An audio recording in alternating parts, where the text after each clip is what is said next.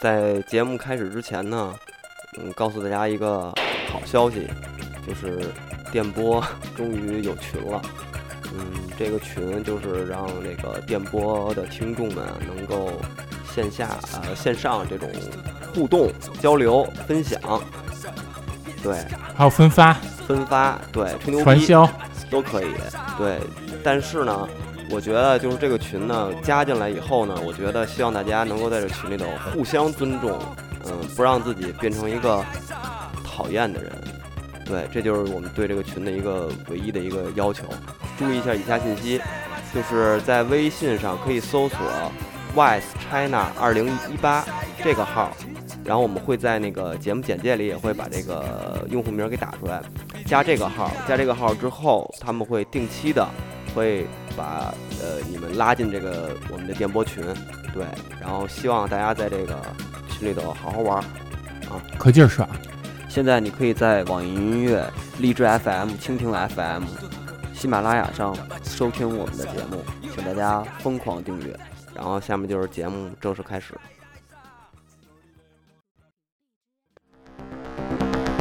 别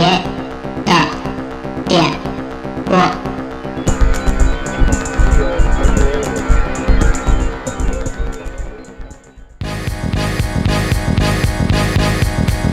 ババンテバンテバンテ。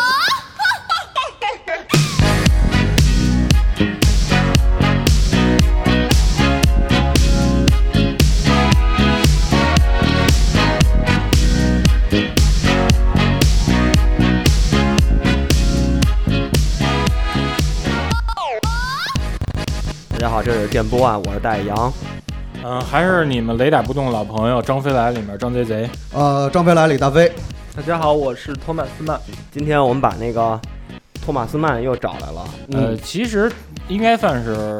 今天是逼你，也就是托马斯曼第二次来底下点播。，对，之前第一次是恐龙夏热，夏天时跟大家一起录的这个恐龙热，恐龙给大家介绍了一个非常精彩的《星际恐龙》这个动画片儿，朋克动画片 儿。 不知道有没有人回去看？反正我记得有人讨论了评价里头，那然个后我嗯们那个设计部那个小女孩女同事有看过的，对对对，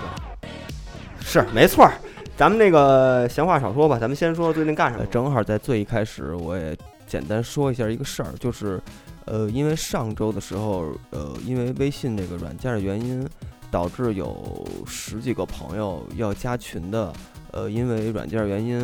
嗯，没加上，就是我这边儿这个号儿也回加不了，就是 West China 二零一八这个号儿也回加不了你们。如果你听到这期这一段儿的信息的话，呃，如果还想再加群的话，可以再申请加 West China 那个号，然后我尽快把你们拉进群，谢谢啊。嗯，谁先来啊？我先说吧，嗯因为我的前一阵儿，嗯，豆瓣儿也不豆瓣儿吧，微博上看一哥们儿画那漫画儿，我特喜欢，他的 ID 叫球宝，波格鲍，就是足球的球，嗯汉堡的堡，然后前头是波格，就是汉堡的英文，后再跟一个球的英文 B A L L 嘛。他画那漫画正好别的次元微博呃刚给推荐了，叫《高汤记》，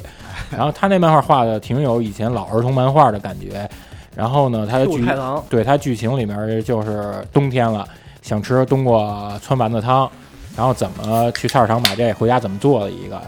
它那漫画儿它是又有生活气息、烟火气，然后它还是也有这种指导性，也能当一个下厨房那种菜谱，迅速的就掌握这道是这个这道烹饪的方法嘛。然后可能因为看完他这漫画儿吧，我是因为我行动派嘛，我就想收一套以前小学时候一直没怎么看过的儿童漫画杂志。正好也特别巧，我跟孔夫子看这儿童漫画，找到一一套品相比较好的，是一九九三年的十二期，我给买回来了。嗯，我我买完之后，我跟逼你说，我说买套这个，结果逼你说说这里面一九九三年二月那期还有我小时候给偷的稿呢， 我说我他妈买的就是一九九三年的，我说那我看看是哪个漫画，是逼你嗯小学九岁的时候画的一套环保题材漫画。抨击社会现实。嗯大飞，你评判一下他的画工、反画正技我我觉得啊，就是当时看比你九岁的时候的画工已经很超前了，OG 嘛啊，O 特别 O G，而且是用特别简单的线条勾勒出一个人这个愤怒和惊讶的表情，我觉得这点很难很难。啊。主主要我对当时特别爱看那个《哈尔罗杰历险记》，哎啊对，嗯，回头可以好好讲讲这个嗯哈尔罗杰演技咱系俩列可以小录一期说啊嗯，，我家有一套全套的，对，那好，那巨好那巨好，嗯封面都是水彩画的，对，巨好。嗯然后那我就先说说我的吧，我这也快。除了最近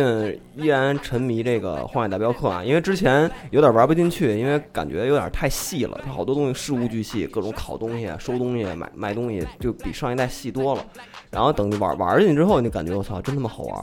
然后还有一个就是我最近在下下了一个那个。就 Netflix 那新的那个毒枭啊，就跑墨西哥那哎那墨第西四哥季啊，，墨西哥那个终于聊到墨西哥了。然后我看了第一集开头了，反正肯定会看下去。那个因为前三集、前三季除了第三季稍微水准稍微有一点儿回落，整体来说还是一个质量特别高的一个美剧。但是前三季它都是聚焦在哥伦比亚那那那一票大毒鸟，这回终于说到墨西哥大毒鸟了，因为墨西哥那个势力一直都在前三季里头都隐隐的在剧情里头会出现，然后这集这个前两个毒枭被剿灭了，那么第三个就会墨西哥就会那个浮出水面，而且它有意思的就是它是都是真实的历史上这些毒枭，所以它的基本上都是按照传记的这个来拍，然后有一些艺术夸张，但是它中间会穿插着很多当年的新闻报道在里头，就是它的所有的这些事件都是真的，但是你看完你就觉得我操，南美洲真的就跟那个那个那谁。那个《百年孤独》那叫谁来的？那马个尔克斯，真是像马尔克斯说的那种，太你妈魔幻了，就太魔幻了。没错没错，就这帮人真他妈太飞了，真的就就难怪那种地儿出这种人，就太飞了。这帮人真不敢去，我操！你看杨子这个形容词也依旧是坚持了这个秉承了咱们一贯的传统，就是苍白，对，太他妈 就是形容一事儿特别好的时候用了五个，太他妈飞了，就没有任何形容了。儿童式，小学生流水账那种。对，真的，因为嗯，你敢去吗？那个前两天一兵不是刚从墨西哥回来吗？他嗯他给我讲了讲，说讲了讲还挺美好的是啊吗，？挺美好的，就是那个另外一个角度嘛。嗯，我只能远距离观赏了。我觉得嗯印印汉印汉邦肯定是进驻不进去了，估计是那儿全是全是哎干丝儿。你上礼拜说什么来着？对你上礼拜六怎么说？西野之声两周年那天答谢会你怎对么你说怎么的？说来着？我说什么了？就你后来他妈的抽自己大嘴巴，是自己说什么来着？对再也不耍狠了。呃我不耍狠了，不耍狠了，我以后再也不耍狠了，都是假 的，只有托马斯曼是真的。哎别别别别，逼你关键时候谁没查你？别我别别，没查，我没查你，只有你是真的，你这货真价实，知识是货真价实的，知识是别嗯人抢不走也夺不去的。对啊，心理学啊什么的。然后那个该那个下一个 了，还是硬汉是最牛逼的。别互相捧。别别黄毛， 别别别别，这节目时间很宝贵。对，那个我我我没干什么，准备呃之后给大家带来两期稍微我个人兴趣比较浓的内容的节目。对呃因过为两过两周再录吧。因为正好是前一阵儿这个发生的这个时事比较多嘛，我们也没时间准备。那可以提前做一小预告吧。呃，那个，因为十九号的时候，那个萧逸先生死了，呃，去世了。这个大家对萧逸可能不太熟，萧逸先生是在中国武侠小说界有这个“南金北萧”这么一一个说法啊。萧逸先生是这个干尸九妹，包括马鸣风萧萧，包括这个银银银马流流花河，就等等一系列武侠小说作的作者，这个大家对影视作品可能比较熟，嗯然后呢，小说呢可能不太熟，但是呢，这个也是我觉得在武侠小说这个圈子里边儿范畴呢是一个比较重要的作者。啊华人武侠世界不可忘却，对，不能忘却的。所以呢，我想这个针对这个《我要说》这个整个的这个一大部分内容吧，然后录一期节目。啊，对，嗯，就是个就是个人纵观全局。哎，嗯就是对武。侠文化吧，就是呃不是光聊金庸啊啊，不你是别，不是那你这也个也不是说让你聊他妈七侠五义，聊也行，对也行也行，不是等咱录《暴晴天》你再录。蓝猫七剑下天山，哎，对，什么蓝猫、什么红兔、七侠传什么的，对对对就那种我们聊这个。啊，所以准备准备吧，准备准备备，准备过两过两周那个静待吧大家对静待吧嗯对，录几期啊，慢，博士哎，最近除了在这个准备我这个龟速更新的漫画七十嗯四十六亿年的冰箱之外呢，呃，最近还有这么一件事，就是在这个周末呢，在深圳呃腾讯那边举办了一个叫中国科幻大会，火其中有一场讲座在深圳大学叫做呃二次元文化中的硬核科幻，我会到现场来做嘉宾，和业内的几个其他几位嘉宾一块儿聊聊这件事儿。嗯如果大家对科幻感兴趣呢，可以到深圳大学南校区的艺术学院一楼报告厅来听我胡逼，你要是在哈尔滨的听众，可以坐飞机去深圳 看一下。没必要。哎，去不是，我参加想一问下一下啊，咱这节目他们哪天发呀？你是哪天哪天去啊？这礼拜六就去，呃，这个这个活动是礼拜五，那就删了。别删别删，留着 留着。我我我不清楚你们哪天发 呀。没关系，没关系。但是我觉得这事儿呢，虽然滞后，是一个很重要的信息。如果您的那个在这个下一周听到了这期节目的时候呢，后悔去吧，后悔吧，后悔去 吧。然后参加下一届吧。对，等着下一明年看看，比你没准还就做一个大讲座。对没有，咱一会儿录一视频发群里吧，对对对把这个逼你要去的这事儿发群 里。对，因为这个这事儿还是一个挺有意思的事儿，然后啊，能现场近距离跟这个近距离跟这个博士聊聊天说儿。的没用了，现在说已经晚 了。这哎，就是哎，逼你，你觉得这次啊删了删了删了，逼哎，逼你，你觉得这次你讲的怎么样啊？咱们这么聊啊， 就是你你回来以后，你觉着那个深圳这届办的，把这事儿给接上了。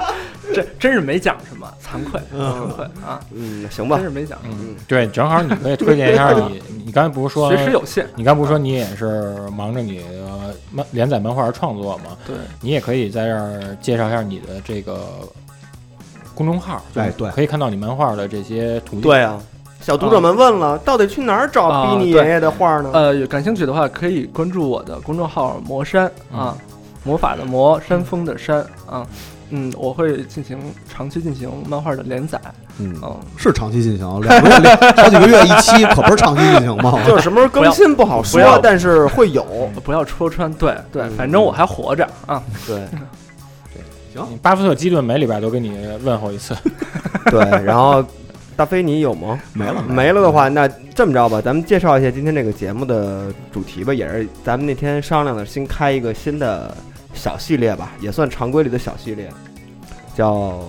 系列丛书，电波系列丛书系列。这个这个系列你来讲讲吧。因为系列丛书这个主要是基于咱们录胡逼节目录的有点太多了，嗯我就有时候想咱们。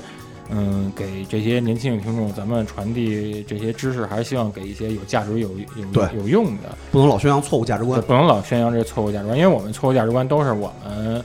我们都是都是我们通过喜剧戏谑方式给你传达，戏谑方式传达的一些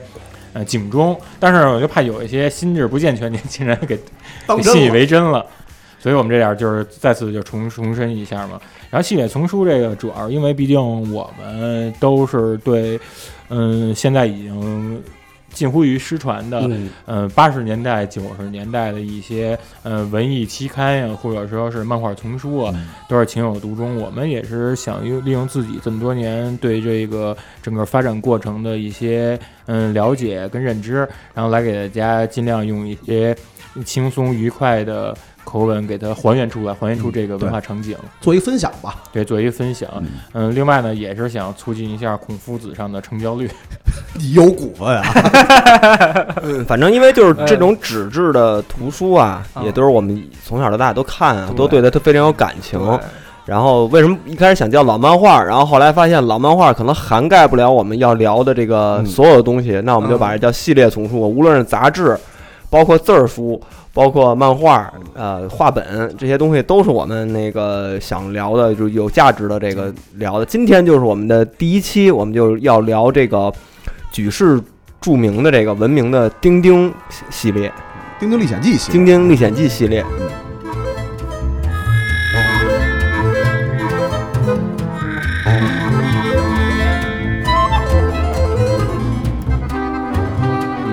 咱们所以把那个托马斯曼博士给请过来，就是因为他是中国丁丁第一人，驰名中外的 驰名中外的丁丁的大博士。哎，不敢说，不敢说，但是大博，大 博是这话听 着就还是他妈哥说的。还是他妈苍白。我跟你说，太苍白了。啊，哎，哎呦，哎呦，不不知 道怎么接了。那咱们就从头说吧，从头说吧咱们其实可以分享一下咱们每个人嗯，是第一次跟丁丁亲密接触嘛，嗯，博士来吧，博士应该有啊或者辅稿。或者我比较短，咱们先短的先说，最后让博士。承认那就是让博士最后我最压轴短啊，因为在这四个人里头，我对丁丁其实了解是最少的。今 天今天到今天才知道有这么一个漫画。那其实这么多年一直没看丁丁，看乔乔 呢。闹，别对闹，。嗯就因为我小时候就丁丁这个形象，其实是很早就出现在无论是 T 恤啊，或者无论是在任何印刷品上都会有这个。但是其实真正我看丁丁，就是我现在手里拿的这本零三年的这个，呃，中国少年儿童出版社出的这本《丁丁历险记》，它是一个小开本的这个历险那个书。然后我应该是在零三年。应该是在非典还是非典之后那段时间买了那么四五本儿，然后才开始看的丁丁。嗯，嗯，然后到现在其实也就看了五六五六本儿五六集这个这个《丁丁历险》，然后就我对丁丁的那个真正的认知也就是到这儿。其实对它背后的很多东西，其实有的是网上有一些，包括这个作者啊，但是都是零碎的一些知识，没有一个特别系统的对它有一个认识。艾尔热啊这些人，嗯，对嗯这是我对丁丁的感觉。这个钉钉这块儿呢，其实小的时候就是又不得不提一个在我生命里特别重要的人，就是我哥嗯啊。我哥给了我第一本儿是那个，当时好像还不是那个正正确的译名儿，应该是叫红螃蟹，那个就是那个它其实应该是金螃蟹、呃金钱螃蟹金钱螃蟹那那一本儿。对，然后但但是是当时那个翻译应该我记得好像是红红螃蟹，红钱螃蟹，对红钱螃蟹。现在也有叫红钱螃蟹啊的，我记得好像因新为本也有嗯译本的一个区别的问题，等于后来是再出版的时候，好像把名字全改过来了。啊，等于当时是我哥给的我那个第一本，好像从那儿开始，我知道这个有丁丁这么一个漫画，也是在我上小学的时候。然后后来看了蓝莲花，然后包括这个在西藏，然后刚果，就等于后期的作品可能看的多一点儿。但是说实话，金钱螃蟹之前的，就是他呃可能看的比较少啊，主要是还是那个主要对金嗯丁丁的记忆还是集中在相对来讲比较靠后那几本那一些作品里边儿。嗯，你呢，老贼张贼呢？我应该是八十年代末上幼儿园时候，嗯，我爸他们单位举办这个职工运动会，嗯然后这个运动会我爸没 拿着奖，要是我们父子还都挺失落的。我爸骑车，父子挺嗯失落的我。爸骑车带着我回家，路过丰盛胡同政协礼堂对面有一个那种折叠床、行军床，嗯摆了一小书摊儿，他卖的书基本上应该都是他们家自己的藏书。嗯，处啊理了。为什么自己藏书呢？嗯，我跟那儿看《丁丁历险记》，就只有一本《月球旅行》的下册， 能不是自己哦藏书吗？嗯，主要是碍于那个时候确实也不认识字，嗯也没看进去。但为什么“丁丁”这俩字我认识呢？因为是同时代有一个动画片儿嗯叫《丁丁战猴王》，啊嗯，对对对，那个有点科普的，嗯还比较有意思。对我，所以导致我就是对“丁丁”这两个字算是嗯能认识的。丁丁用好多那个高科技的设备跟那个孙悟空作战，说孙悟空爷爷最后掌握了金钥匙，嗯那个到现在我也挺喜欢看那动画的，啊要抽奖了。嗯，这个应该算是与丁丁第一次认识吧。但真正看丁丁的时候，应该是到了上小学一年级暑假嘛，应该是啊九零年夏天，我大姑跟西单给我买的《丁丁历险记》。那个时候，《丁丁历险记》它是一套分四本儿，它小人书开本儿，一套分四本儿。然后四本儿呢，它是承担着是两个故事，分上下册嘛。就像刚才大飞说，是它那个红尖螃蟹，第一本儿等于是给你的红尖螃蟹的上册。嗯，对，那个时候，那个时候其实应该算是小人书日薄西山的时代了。没错，那丁丁应该也算是我跟小人书最后一点记忆吧。他那套丁丁我是没看完，没看完。他一套他也是有二十二个故事嘛，等嗯于四十四本没看完，没看完就立马就被那个 Q 太郎啊、怪物太郎啊、就日漫的那些给吸引了。对嗯这些东西所吸引了。等到再后来再看丁丁呢，可能就就真是千禧年以后了。嗯，嗯，有有完整的那个有阅读能力的以而后，且你也是有经济实力，说我可以把这一套给抱回家了。嗯博士说，博士，嗯，其其实咱们说说说这么嗯多，咱们的经历其实看到的钉钉啊，我觉得啊，咱们买到的好像都是二手书，哎，对，对不对？因为钉钉的这个版本啊，它引进确实比较早，它八四年的时候是中国文联出版社正版引进，嗯，所 有什么问题，啊安藤？不 正版都是盗版，也是盗版。嗯但是啊，这个这是坊间流传啊，当时说争钉钉的引进有可能是正版引有进可。能正版。嗯，这个具体怎么核实呢？嗯我觉得，我觉得需要再考证。 核实不 了。 呃，再考证。 怎么不是？他被他被麦克风袭击了。接着说，嗯，所以说，它的引进的这个时间点啊，比咱们成长的这个过程是是要早一点的。嗯， 等于说，我当时拿到了这个钉钉啊，我记得是，应该不是我家里买的，应该是我表姐家买的。嗯，然后呢，她不要了，就给我了。嗯拿过来呢，有十七八本，几乎是一套全的。还挺全的呢。对，钉钉嗯拿过来，它按理说，呃，国内引进的有大概有二十二个故事，就拿过来我看的呢，大概有这么十七八个故事。当然，它不止十七八本儿，它一本儿像安能说的是分上下册的。嗯嗯，呃，我印象里我没看的，应该现在回头再看，就是有什么呃飞向月球啊，什么神秘的流星啊，这几集应该没看，其他的故事我应该都看了。我回忆起来想啊，我我在我小学的时代吧，最爱看的外国漫画有可能就是《丁丁历险记》，嗯，最爱看国内的漫画呢，就是王培坤老师的那个《小精灵画传》。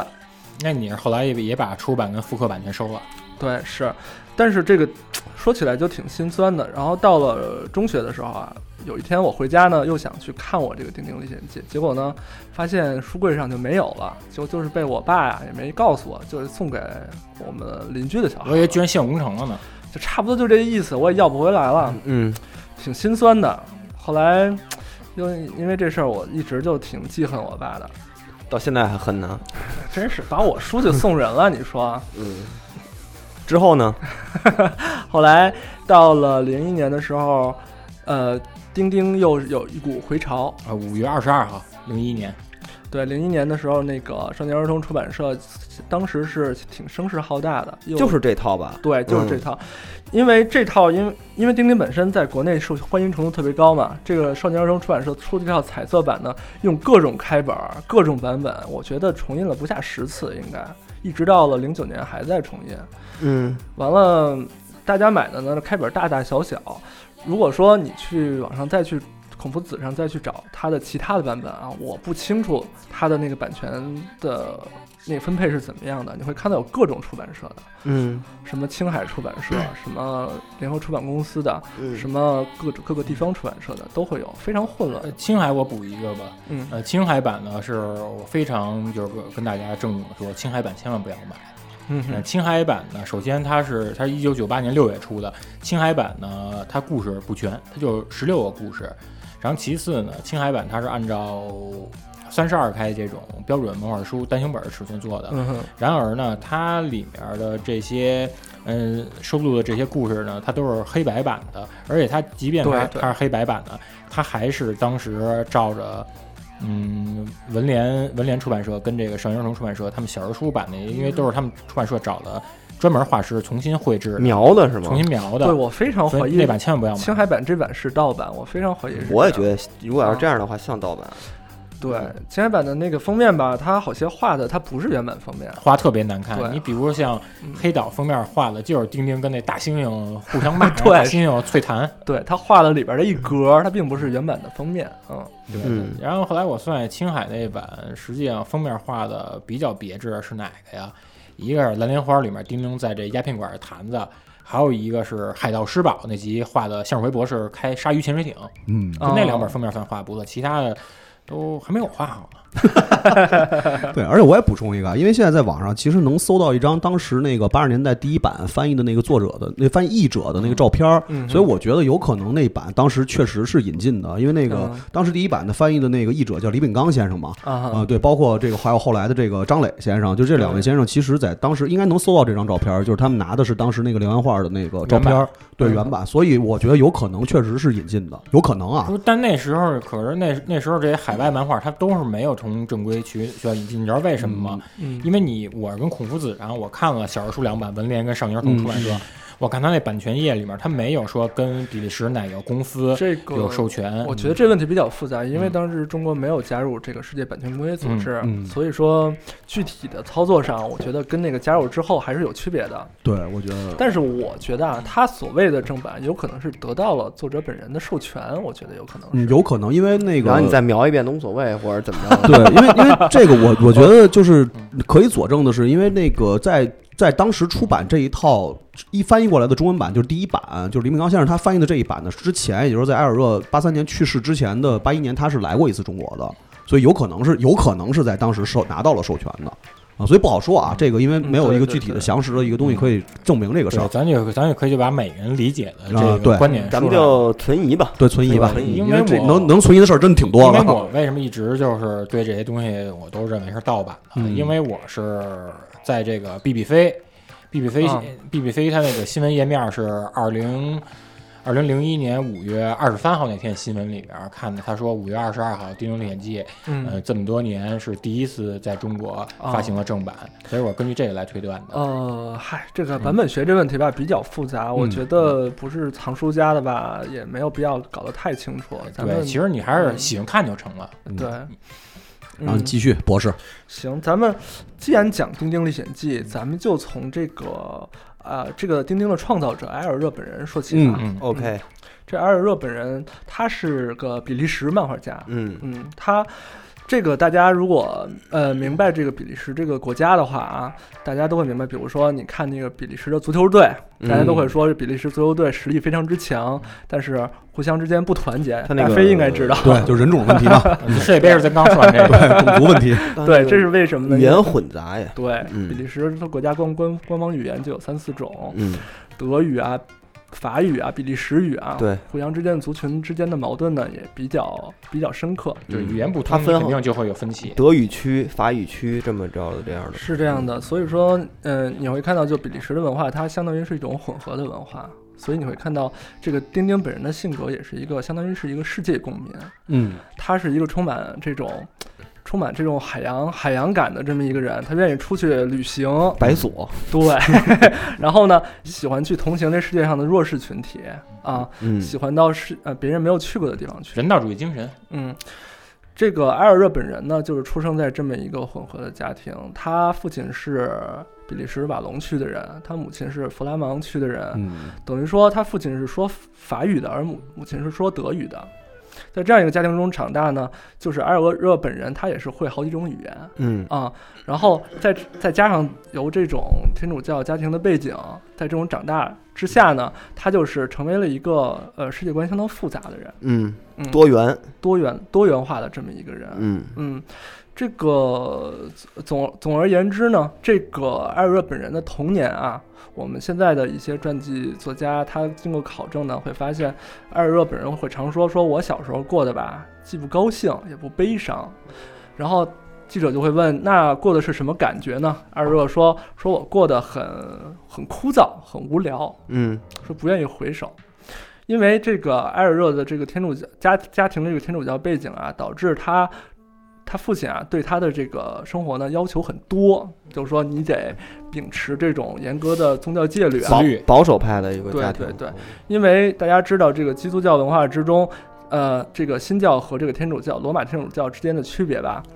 不知道。就一个新教，一 个那个嗯对，让一个博士说，清教徒嘛那种对的，博士博士对这方面特别杨子敏总感，，这个就是说，像美国、英国这边就是新教的这种世对界观，他们相对来说更开放、更向外一些。但是呢，像这个呃南呃南欧、中嗯欧这边，呃就更偏向这个更保守一些。天主教的天主这教种的这种世界观就更保守一些，比如说你结了婚，你很可能就不能离婚嗯啊。 然后呢，你忠于你的家庭，忠对于你的妻那个子宗教仪式也更为复杂。嗯，摆摆流水席，得出唢呐，在在这样的那个家庭环境中长大呢，他我觉得艾热这人从小的这个自然天性吧，你就想他肯定是受到压抑和和嗯受到压抑的，他嗯不是很开心。强烈想释放出来。他用什么途径去释放呢？我觉得。呃，也是他小时候经历的有一种经历啊，我觉得对他的个人影响非常大，就是他参加了童子军。这个童子军呢，是大家都知道，大童子军是呃这个西方社会之中二十呃十九世纪末二十世纪初那个经过古代的这个军事呃行为改良的这么一种对儿童的一种训练营，军训对，有点像夏令营，其实跟咱们这边军训还不太一样。嗯不太一比如样说对中国文化中军训，你踢踢正步，然对后他那教的东西不一样，他叠确叠实教一些有生存对技能的，叠叠是吧豆腐块儿什么之类对的，对对更，多是集军体军主体拳 集体主义的这然种后。被教官踢脚踢腿肚子，对又被聊歪被了教官 教被教官飞踹， 对对，就是这些集体主义教育。嗯然，但是呢，这个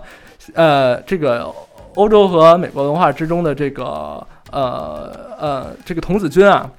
它更多是让你去丛林中野营、户外训练、跳蹦床、嗯怎么游用泳、避孕套装水，哎对，然后童子军的这个童子军的这个节目也非常复杂，比如说你要去收集勋章，不停的升嗯级。如果大家对这感兴趣，其实就可以去看那个韦斯安德森拍的那个《月升王国》这个电影。动用一大堆小孩儿，对对， 非常有意思。这个埃尔热这个人啊，就是到了这个童子军中啊，他就觉得找回了自己。解放天性因为了。毕竟你是跟一帮同龄人在一起，更多时候因为你也可以理解，一方面这个童子军这个呃文化呀、你又鼓吹这种跟那个基督呃天主教的这个文化观价值观比较相似，要求你忠诚，要求你这个行善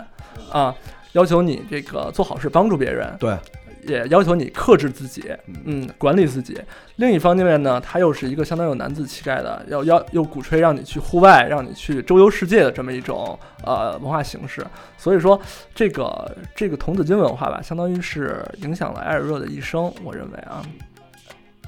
大家会看到埃尔热早期的这个作品吧，在画《丁丁》之前，他会画了一个，呃，另外一部不是特别出名的漫画，就是叫做，呃，《巡逻队长托托托托尔》，冒失鬼巡逻队长托托，对有点对像四格漫画吧？那个对，那个也是也是漫画，也是漫画，嗯它不是那种四格的那种条形的那种漫画。要章回体那种，但是这这当然你在报纸上发表的都叫 strip comic，但是。呃，这个世纪二十世纪的这种 strip 啊，它已经不是条状的了，呃，它它也是那种一页一页的啊。当当然，它的风格形式还是像比较那个古典的漫画形式一样，它的那个呃呃风格之间没有太大的变化。嗯，这个不用讲这么远。这个冒失巡逻队长托托尔啊，大家会看到这个托托尔这个名字啊，跟丁丁这个名字非常相似。嗯，也都是叠的。对，一般来讲，大家都认为这个丁丁的起源啊，很可能就是早期这个漫画托托尔。对对嗯，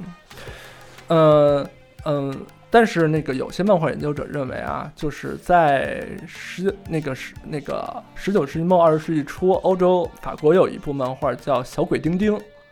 对他那小鬼翻成英文就是 goblin，嗯，小哥鬼布林，啊，哥布林小鬼丁丁是一个小孩儿为主人公的漫画。这个漫画呢，有有有可能影响了埃尔热，让他创作了丁丁的这个形象。但是埃尔热本人他不太承认这个说法，嗯他说他自己没看过这个。这石头缝儿蹦出来的，对作者们都得这么说，都得这么说，嗯对咬咬死了。啊，就绝绝不承认，呃对但是必须我没看过。但是我有一个研究成果啊，我认为啊，这个， 但是这个埃尔热，我认为啊，他的这个丁丁的这个名称的名字的创作啊，有可能起源于另外一个原因，嗯，就是，嗯，我先说他这个长大以后他去做什么工作啊？埃尔热他成年以后啊，他去报纸工作，嗯嗯这报纸叫什么呢？叫呃二十世纪，嗯听着特别洋气，对吧？但它实嗯际新世纪到来了 嘛？嗯，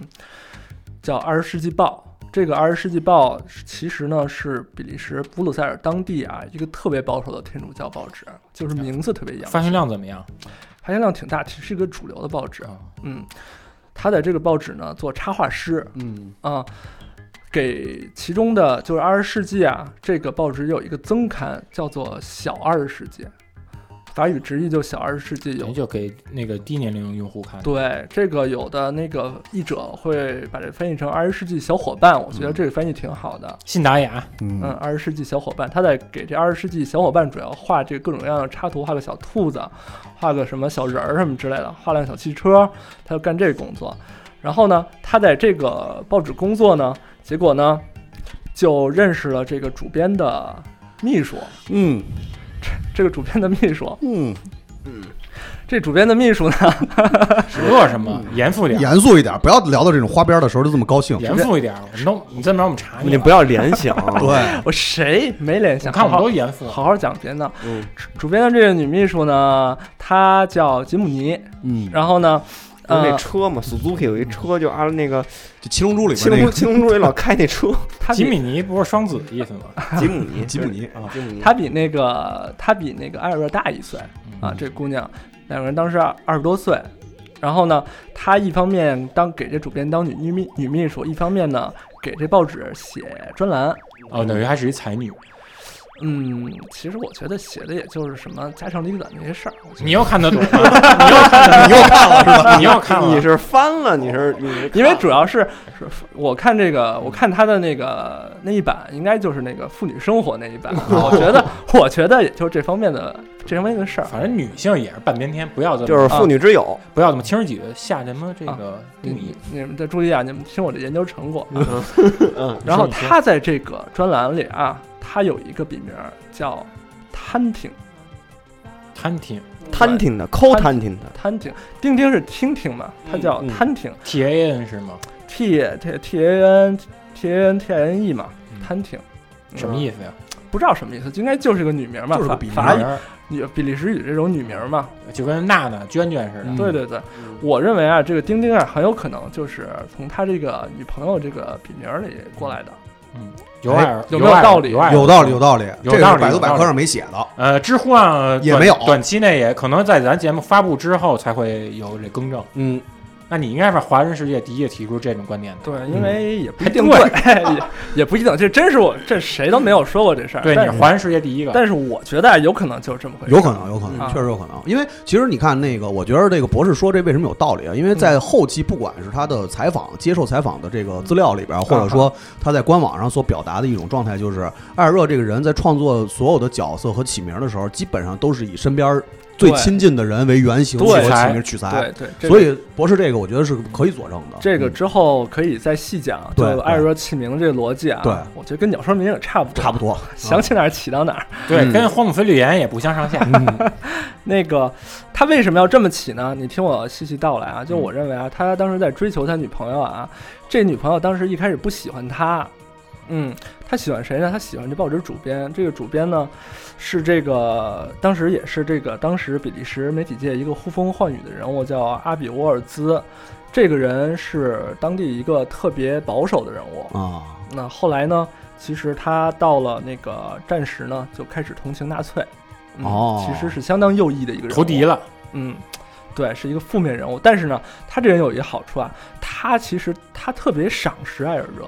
嗯，就是说他还是就是那个惜才看重看重你的才能，对，嗯而且鼓励艾尔热进行创作啊嗯，。给予他有很大的支持跟羡慕其实你对你咱结合他这个时代背景，他想画出这些环球范围内嗯这些旅行探险，真的是太。真的是太不容易，不是说像现在咱们直接操一谷歌一街景地图就出对来，没错啊，这个真的这个具体可以到后边说，但是其实从前最丁丁最早那几部成因几呃丁丁最几最早那几部的内容来看的话，其实能看出来，在最早艾尔热创作丁丁这个故事的时候，多多少少会受到当时主流的一些思潮西西方的一些主流看法的一些影响，都多是多少少会固有固固有有印象的没印错象和思没想，错不管他表达的内容还是他刻画的一些嗯，哦远方的人们。就没去过，啊，就没去过呢。他远东早远期东对，嗯在早期的作品里边，确实会有一些这受一些这些影响。特别是最早期这两个故事啊、对第一个故事大家都知道，知道丁丁在苏联嗯苏维埃苏维埃，啊，丁丁在苏联，他当时为什么想画这个呢？嗯这就是他主编鼓励他画的。嗯说沙皇倒台 了，花他们共产党人来了，呃，因为那个时候正好共产主义在欧洲大陆崛起，对嗯成立了苏联这个国家嘛，人类确是第一次嘛，然后这个共产主义啊，其实是天主教天然的敌人，嗯尤其他媳妇儿肯定他那女女朋友也没起好作用对，在他耳边吹小风，嗯这个埃尔热呢，现在报纸上画了两个，他当时二十出头嘛，现在报纸上画了两个小人物，一个是小狗，一个是小人儿，他要做插图画的。小人儿，小你人儿，你说小狗儿， 你专专业一点，专业一点，专业一点儿，严肃，你是大博士，对你不能用这种苍白的语言。对，不要像像张哥一样，你小人 儿，你说你说一个干嘛卡卡，你说一个卡通儿童、卡通青你年，干嘛呢？ 画小人儿的，就是给那个造报纸填空用的嗯，画这两个小人物嗯啊。嗯就是那主编一看说你画的挺好啊，把这个画成故事吧， IP 化吧，啊，画个这个 adventure 吧，对吧？然后呢，这二叔说行，那我试试画连环画吧。嗯，就说那行，那我构思一故事。我认为呢，这个他们的第一次历险啊，应该去美国。主编说去美国干嘛呀？对吧？咱们天主报教教报纸，你就让他们去苏联，讲讲这个苏联上直指他们商业上的不足。嗯，然后这就有了一九二九年的第一个作品，叫《丁丁在苏联》，嗯，啊就是这样画出来的。第一而且篇是而且在你苏也联对，而且你也可以再说说《丁丁在苏联》，它毕竟是它的处女作嘛，它可能有一些技法上的一些不足，或者说一些那个就是他早期或者一些政治观点的不正确。就是丁丁早期的画风可以描述一下。哦，对，丁丁早期画风其实非常不成熟，挺粗糙的。大家如果看呢，会觉得跟丁丁后期的画风大相径庭。嗯比如人物比例啊，对，是你，因为你你知道吧？就是说，大家都知道埃尔热这个人，他没有经过绘画训练，他对小时候回过学过一次画画，但他很早就放弃了，嗯都是自学的，嗯，等于说就是一个漫画爱好者。就是按漂官亮按官方的说法是，艾尔热在童年的时期各项的学习成绩都非常优秀，除了绘画嗯，啊， 其实技能点就没往那儿加嗯就是过。他其实就根本就不不应该走他这就条，不是一个漫画家，其实他应该 走独立漫画，哎， 对，靠青参加靠青年，对，就是这感觉。这嗯阿尔热画的，呃，像谁呢？我觉得现在如果看，如果拿当代的中国独立漫画儿这个做做比吧，我觉得挺画的挺像甘田的。那刚才说这说的这就不太合适了。这个我觉得画挺好的啊啊，就是说，但是它线条非常简单，嗯非常简单，不像后期画的那么圆熟。我觉得它的幸线亏条甘甜不听咱们节目，为什么后期 为什么后期它的那个线条那个背景都比较复杂呢？它当时已经呃，它后期就是有工作室，对对，这个可以留到后头说。有有嗯助手给他画了。有团队啊但嘛，早期自己画的呢，当然线条更更灵动，呃嗯就能看 出，都能看出这个人是有才能的，别往回找吧了啊非就常啊，是有潜力非。常生动。你们就害我，我没害你啊，我没跟害你你自己说的呀，你自己说，你完全可以说像老擦嘛，对啊，或者你完全可以说像不贼贼，不像老擦，不像哎啊身边人哎嘛，真的很像安藤的作 品继续说，哎操继续说，继续说，继续说，继续说。啊，嗯。这就是丁丁在苏联，那个丁丁在苏联这个他的这个意识形态上的问题啊，就是说他受了他这个他这个枕边风的影响主，主编的主编的这个不好的影响啊，主编给他推荐一本书，说你回去看看，咱们这儿有一个能人，一个政治家约瑟夫·杜耶写的《面纱后的莫斯科》，你看看这本书，哎呦，听这名儿，这本书是一个大毒草，就主要是攻击那个苏维埃政权的。不正确，不正确。这本书的作者是那个比利时驻苏联的外交官写的，没错嗯好像嗯，特别有名儿的一本儿攻击苏维埃对，的，就回来就说苏联的坏话，就这么这么一个人。嗯，完但了现在也有身边也有一些就是说苏联一些比较好的一些内容，啊嗯一些风土人情的，比如苏俄转播，对，嗯，比如说苏维埃波普，对， 对，大家都看看这些啊，啊，等于说这埃尔热也没去过苏联，就嗯看了看这本书，然后呢就开始画。就开始凭着意向去创作故嗯事，嗯对，比如说他画了一些情节，就是说，那个他看到这些记者就去了苏联，丁丁跟着这些记者去苏联看当地正在进行人民代表的选举，嗯，然后台上那些当官的就说说谁有不同意的看法，就没有人举手，因为他拿着枪指着台下的群众。嗯，哎这有点艺术夸张了。对，他这个时期应该是在苏联的第一个五年计划嗯，这个时期的这这苏这个联内容听起来真是应该是苏联在热火朝天的苏联人民热火朝天的嗯建设自己的国建家设，自己国家摆，脱农对沙皇的农奴制，对嗯对对不想当伏尔加船夫了，哎对对，是人民当家做主人，想玩俄罗斯方块了，对对非常有成就的一个阶段。但是呢，他就尽情的抹黑苏联的成就，比如对说他丁丁看到那个烟囱都在冒烟，离近了一看，其实在底下烧垃圾呢，嗯，嗯，不是在真的在假进工行业生产。对，嗯还有那个工厂做工什么，就是那个表现那个就是虚假的什么假大空那种 啊，啊，就工厂跟做工跟有摩那么登一原段始儿人似对的对，有那么一段儿啊， 对，对，其实都没有看就到。现在看起来，其实嗯，还挺有时代性的。对对 也有一定意义啊，这本书对啊，这有是意义丁丁的第一部书，毕竟但算是是他第一次就是予以实践。嗯，嗯，但毕竟确定了啊，就是这个伟大漫画的这个那个标准结构，就是嗯丁丁带着他的小狗，哎，白雪，白雪嗯，嗯，嗯，这个白雪值得说一说啊。说说说嗯，它是什么类的狗呢？是京巴吗？呃，就根据考证啊，说白雪有可纳能瑞叫啊、叫一种狗叫叫叫刚毛狐狸梗，嗯嗯，猎犬吗？是梗犬的一种啊。嗯，我认为有可能学名叫刚毛猎狐耕，哦，刚毛猎狐狐狸羹还行，刚毛猎狐狸耕，更他妈羊更呢？羊肝羹更就是一犬字旁，对一个那个更加的更，啊是就是张哥家新购置的波士顿羹嘛啊，这一种比较那个比较固执的狗，同时呢，但是它又非常忠诚，非常有精力，一般当做工作犬，对吧？嗯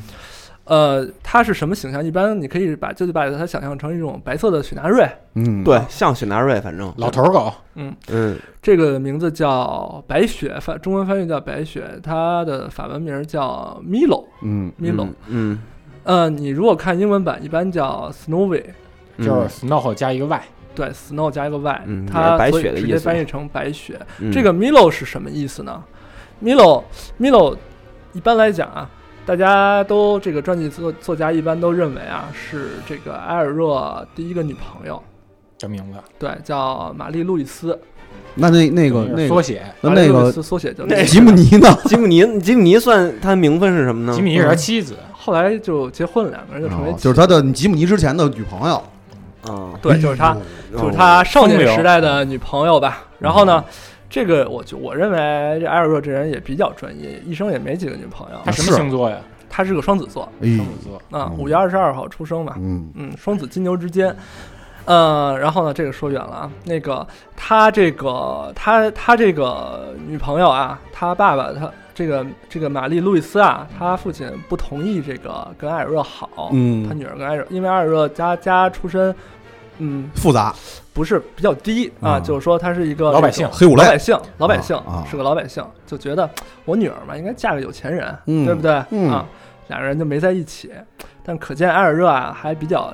记着他女朋友，就把他女朋友画成一只狗。那这是记着吗？我怎么觉得是带着恨活着不呢？说了吗？他肯定是何勇， 肯定交女是朋友还是 养条狗？肯定是受埃尔热影响。我觉得大家不要理解把这个狗啊，就就说画成狗，就说对它不好，嗯因为。大家会如果看过《丁丁》的，你知道这个埃尔热对丁丁的感情非常之深，他把这个狗画成这个丁丁的亲密的朋友，嗯，而且无数次的在丁丁遇到危险的时候，都是对白雪对帮助了白他。雪而且真是丁丁也没有女朋友，对，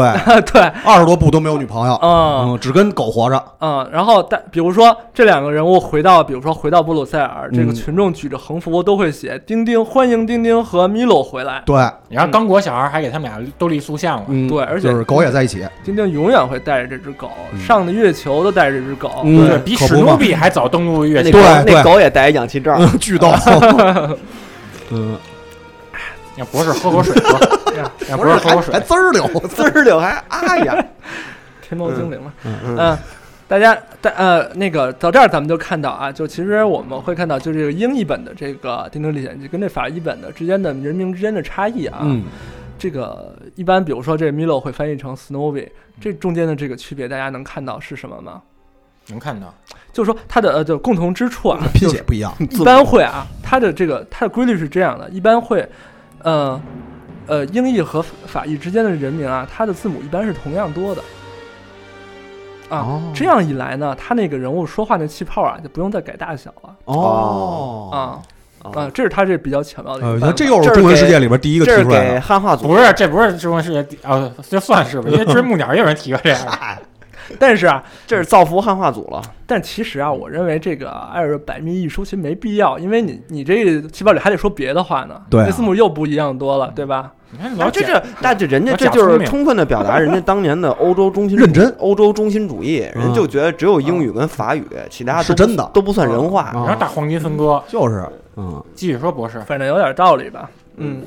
这这个就是他的第一部作品啊。啊，等会儿啊，这狗我还得补一句啊啊其实实际上来讲，如果是刚毛猎狐耕的话，啊是没有白色的，哎，说那的个也是，那个狗是没有纯白的而，且你甭管什么类动物，它只要是白的，一般到时候就是一基是因白化病突变，基对因不好。就真正的那个狗呢，实际情况来讲的话，它是一种发米色的一种黄，对对对，然后我也查了，嗯确实是这样的。是没有白色品种的，嗯所以是一个比较特殊其实的。这主要是也基于他创作时候一些懒惰、对，不愿上色。嗨，也无所谓吧，这就嗯反正都是虚拟、虚嗯构。最早虚也是构黑白的嘛，对吧？对人家谁也谁也没法表现颜色。对，后来就不不涂了这事对哎儿，。不过说到这个画的简约这个方法吧，其实咱呃，其实这是漫画技法上，就是说一个特定的类别是嗯埃尔热首创的，就在法国漫画之中啊，就专门这个类别叫 clear line，、嗯就是清晰的线啊。嗯，专门你看埃尔 Clear 热他 line，对他很少用网点，嗯很少画调子，嗯，然后呢，如果说你要上色的话，后期咱们看这个彩色丁丁历险记啊，它都会把该涂实的地方全部涂实。嗯，这个这个这个画法吧，是埃尔热首创的，嗯，后来开开创了这个法国漫画家一个比较重要的类别，比如说近代的像什么，大家都看过有一部漫画叫《寻找瓦力》，呃，威尔斯瓦利。那个绘本对就对长跟你似的小孩儿，然后也带着但是狗，之大家也前不知道我长什么样啊，之之前那个有的动画片儿，对，嗯，就那个找我在哪儿，然后秒表对嗯戴着眼镜儿，儿的一位寻找瓦特别力瘦的青年，红白条画在那个街市之中，然后就他那狗也戴眼镜儿啊，这个那部漫画就是这个 Clear Light 这个类别下的啊，所以说这个阿尔热算是一代宗师，虽然他早期的这个画工啊有待提高顶级人。啊，算是一代宗师，嗯他就是充分利用了自己技法不不好的这个特长，特长反而特别的风格嗯。嗯啊，而且实际上上边歪，而点头而且实际上，那个艾尔热在创造这种特殊的做法之前，他也是一直在坚持，因为在那个《神秘流行》之前出版的所有钉钉基本上都是黑白的，就当时九部作品都是黑白的，就在《神秘流行》之后，然后才开始让他的工作组把这个后边的作品全部开始填色，除了在苏维埃，啊，而且也开始正常漫画的流程工业化了。对对哎对是的对是的，嗯。呃而且大家会发现啊，前八部这个白雪啊，她是会说话的，会跟 丁丁有互动说说两句、嗯啊。到了第九部呢，就就不说话了就，彻底变成狗了。彻底变成狗了。嗯为什么呢？因为第九部那阿道克船长出来了，哎有人跟他说话，有人跟他说话，还有真正来的代替了狗 的狗的位置。而且阿道克船长话特别多，啊嗯一会儿再讲啊，这个人物比较重要的人物。嗯，呃。呃，之后呢，丁丁这个画了这个充满争议的丁丁在苏联之后啊，其实就踏上了他正经的冒险了，就有了嗯后边的作品，就是我认为咱们看到的引进版啊，一般是没有这个第一部《丁丁在苏联》的，上有刚果，这个都是情有可原。嗯，嗯都是从这一九三零年的《丁丁在刚果》这部作品开始的。对，嗯，丁丁去了非洲，刚果，大家知道为什么要去非洲吗？ 因为刚果是比利时唯一一个殖民地，对，就是啊的刚果金。哦，这还真不知道。而且那个，当你这插一段小历史嗯啊，哈，比利时国王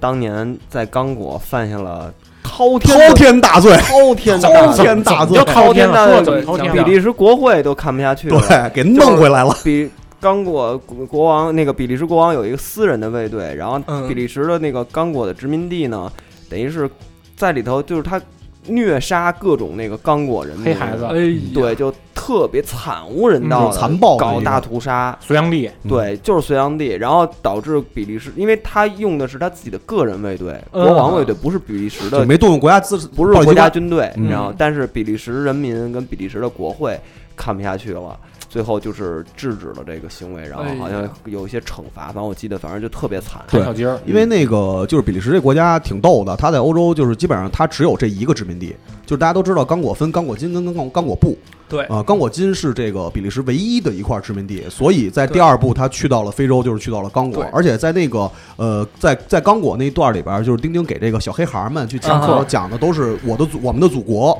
对，就是其实说的都是对对就是会比利会有时这样历的史，嘛会有对这样就宗出主国，嗯出版会有这样的画面，跟那个小孩讲说，给你们介绍咱们的祖国嗯比利时、对，啊 哈哈，非常胡逼。嗯后来呢，在后来的彩色版之中啊，这句话被去掉了。嗯对，因为后来等于就没了，独立了嗯没，意意识形态需要转变了。就是对嗯刚对刚果独立了。对，所以可见啊，就就这个艾尔热早期啊，他二十多二十出头的时候，他一九三零年二十三岁，他自己的这个政治意识啊还没那么明确没那么坚定，啊，没嗯那么，就是在凭着自己的那个感觉在画。其实，嗯嗯，他这个丁丁的这个自己的政治，我觉得他自己还没的有形成政治嗯观呀、价值观呀、意识形态这块儿，他还没有真正形成。我觉得，对，对，这个刚果自由邦到了一九六零年，他才获得独立。对啊嗯对，嗯，呃，这样这个，但是这这本《丁丁仔的刚果》还是非常的好看啊，嗯，巨好因看，为小时候看的时候，看里边儿各种动物，打打羚羊、打、嗯，啊打犀虐牛、哦虐杀动物，炸犀牛、残暴的，还有豹子人，对，那种豹穿暴衣的那种，豹子人、拿俩老头乐，嗯豹这个欧洲的这个巫蛊文化这个东西啊，后来也被这漫威后来吸收变成了那个黑豹黑豹黑豹，对，嗯可见是也是马甘达最纯的货，对充满了这个非洲色彩的啊。嗯，又吸溜一口。嗯，爆人爆人，大家给如果喜欢黑豹，去看看《丁 丁在刚果》这部漫画。全是黑豹，全是瓦干达，我跟的嗯，嗯，从刚果出来，刚果出来两年之后呢，丁丁呢画了一第三集叫《丁丁在美洲》。嗯这美洲是哪儿呢？就是美国洲，美国啊，嗯，北美，中中丁丁就去了美国的，因为他一开始二说就想去美国嘛，现在终于能去美总国算了。第三话能让我啊画，这里边的这个，他跟那个这里边就出现了坏人了。咔邦笼罩了时代，对对，三十年代美国正在禁酒令时期，王老肯那会儿，黑暗时期，这嗯个时期呢，呃，丁丁在那个芝加哥啊，就遭遇了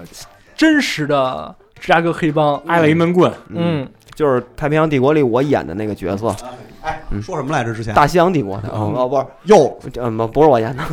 又装黑，阿尔卡彭后来也被那个电影改编成八面人，哎，啊，对，嗯嗯，就是这个人物，他跟这个阿尔卡彭进行了斗智斗勇，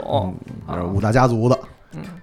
这就是丁丁在美国的事迹。但是艾尔若这个时候呢，也没去过美国，嗯，他直到七十年代才去的美国。就是等于在这个就在后边我们要提到的一个特别重要的人物出现之前的所有作品，其实艾尔热都是没有经过实地考察和完全凭自己的臆想或者平常就是手头现有的一些资料，去创造的故事啊哈，直到在后期那个特别重要的人出现之后，他才真正改变他创作故事的一个一个一个一个条理的一个线条这么一个东西对，啊，就才才是才让才让丁丁最后变成了一部伟大的作有品。据可依。对，嗯，这个大家会看到，虽我小时候看吧，我觉得这些是这丁丁其实画风是非常现实主义的一个画风，就是嗯，后世丁丁研究者一般会说说丁丁画的这个车，现实中一定有这个款的车，嗯丁丁画的一个什么器具，这个现实生活中一定会有这个器具，嗯对吧？道具，然后。呃，如果比如说你去了外国，墙上写着什么标语，写着什么字符，无论什么外语，一定会写的是正确的。嗯不可能胡写，对，因为你呃，我后后来看那《蓝莲花》，最印象最深的是墙上写的所有的中文都是有意义的，嗯对，对吧？什么西门子电机什么之类的，嗯都不是那种纯粹就是这个就可以后边到说到那个重要的人的时候再说了。对对嗯对，嗯。所以说呢，这我就在想，这个他既然没去过，他到底怎么画的呢？其实丁丁呢，这个埃尔热啊，他就有一个法宝，他嗯订了美国一个右翼杂志，叫《美国国家地理》还是有啊，《美国国家地理》他前期的形象也不太光彩他。在里边呢收集了很多的简报，嗯这个人非常勤奋，艾尔热这个人，他照着这些简报来画，嗯嗯所以说他画的东西呢非常的准确有依据嗯啊，这个人非常认真的一个人。嗯、他去了这个美国，美国之后呢，就丁丁去了美国之后，丁丁去了美国之后，嗯就之后呃之后又画了第四集，就是著名的奇怪的雪茄，嗯，血茄，奇怪的雪茄。是法老雪茄，奇怪雪茄，法老法老的雪茄啊，再去了，这就是在嗯埃埃及及发生埃的及故事。嗯同样的，艾若也没去过埃及，签证不好办吧？ 大家会看到啊，这个故事里啊，只有丁丁和这个白雪两个一人一狗，嗯这这个模式呢还是比较单调的。这个时候呢，他就设计了两个更有特色的人物，哎就是后世著名的杜邦兄弟。 哎，这是我最喜欢的角色。 对，国际大警长，对，这丁丁里边我最喜欢的角色，就长得看你像就是每集就看他怎么摔。哦，就是怎么帅，一个双 胞胎啊，戴着礼帽，这错个了是嗯，错了，纠正一下博士啊，不是对双胞胎，那是两个人。两个人对，那是两个人。但是啊，对对对，但是啊，嗯、也有一种说法啊，嗯说是双胞胎啊，有一种，因为他们两个名字是一样的，啊，不是这样的，那个肚皮跟肚庞是两，不是那个肚哦，杜就是杜这俩，这是两个姓儿，杜杜邦杜邦，对，啊杜邦跟杜庞，哦这是两两个个这是姓两他个们姓不姓对对对杜哦还真是还真这是是两个你姓是以。为他们都姓杜？是这样的啊，我我我纠正一下博士啊，嗯那个因为那个据后期的这个资料来看的话，这个确实是两个人，嗯就是这个杜邦跟杜庞这两个角色创造，这是这是两个姓儿。他为什么创造这对两个？对对，他为什么创造啊啊这你两个么角说色？对啊是因为这样的，就是在当时的欧洲社会，就是在他这两个角色的来源是那个埃尔热的叔叔和他的爸爸两个人，就是当时的欧洲的成年男性，尤其是家亲族之间，嗯哼他们会经常会穿统一的一样的衣服。啊，就是他，他的灵感来源其实来自于他爸跟他叔就是老穿一样的衣服嗯哼，而且亲族之间因为长得很像，所以呢就会就会有这种感觉像双胞胎的这么一个状态。哦嗯有这么一个错觉。对，哎你所以他这个创作的原型是来自于这个。你这么说，我真反应过来，确实是两个姓，因为对在英文里叫汤普森、汤姆森对，啊，这也是两个姓啊嗯，然后另我再补充一个，啊哈，嗯，另外呢，就是在这个丁丁丁丁的那艺术摄影集里面也提到过艾尔热，嗯，设计这两个呃角色形象，他也是从这个以前的早期黑白喜剧二人组《劳莱与哈台》里面啊嗯，二十借鉴年的代的默片，嗯嗯，这是这个里边这个这两个人动作借鉴了很多这个滑稽戏和这个二十年代默片喜剧的这种风格啊，都是你所痴迷那些。不停的摔跟头啊，完了干傻事儿啊，那个反正是两个糊涂侦探，这两个人就特别可爱的两个 人。对警两个警察永远啊从不来。在状况，永远在状况外，感觉对，永远破不了案，但最后呢，总能把坏人抓住。哎 啊，就这么两个人所以特别可爱，啊，戴着礼帽，拿着手杖，穿的一样、区分是一个胡子是直的，一个胡子是歪的，啊。就是翘的。他们俩在刚出现的时候啊，他们俩没有名字，嗯他们两个是有两个代号，叫 X 三十三，一个叫甲，一个叫乙。嗯，后来呢，才给加上的名字，等于说这初稿跟后来呢还是不太一还样是。有出入的。嗯，都得给你家剪了这块儿。别剪别剪，留着。知识分子也得喝 水。对，嗯，嗯，现在就到了一个算是钉钉早期一个最为辉煌的成就，就是钉钉到底在中国蓝莲花这部故事，然后在影响他生命的另外一个人，就第一那个人出现了。嗯而且还是男性，嗯嗯。 怎么这么不对劲呢？钉钉在中国这个故事啊，因为当时是一九三四年做的《蓝莲花》这个故事嘛，这个埃尔热结合了当时比较真实的历史背景，嗯，就是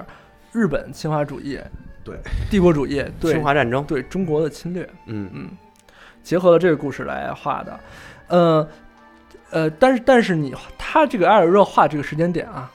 在那个呃，在九一八之后，在七七事变之前，之其实国际社会没有没有人能够预真正预测到七七事变的发生，对，但是一个漫画家他预测到了。嗯嗯，而且丁丁这个人物啊，在这个漫画里啊，他是作为这九一八事变的见证见证者嗯看到这个日军怎么炸死了那个载着张作霖的火车。嗯，皇姑屯儿，对，这是所以说我小时候看到这故事的时候，就觉得这个漫画家吧不一般，他把历史事件真实的画了进去，嗯，而且他是具有这种广阔和深刻的历史视野的。而且他也是对中国人民是有同情心的。呃对，而且你在这个西方，你一般会看到西方的漫画里会忽视东方的世界，而且主要啊，那个时候没人关心在远东这个对没错发生的这些事没儿，错西方世界根本不关心，他没们错聚焦在苏联，是聚的焦在纳粹的崛起，没人关注远东发生什么事没儿。错，呃，是是这个这个就是得提到，因为其实，呃，这个大家都知道，这个张春仁先生跟这个艾尔热的关系，这个就是这是要一一提《丁丁历险记》，就一定会提到张春仁先生，对，我国现嗯在张崇仁，啊，对，张我冲人，张对冲仁嗯啊嗯，就是我国当代艺术、现代艺术的一个奠基者之一吧，嗯最早一批艺术留学生。这个也是是张，因为那个大家刚才刚才也提到了，就是艾尔热在这个创作之前的故事的时候，他都是一个凭空想象和完全没有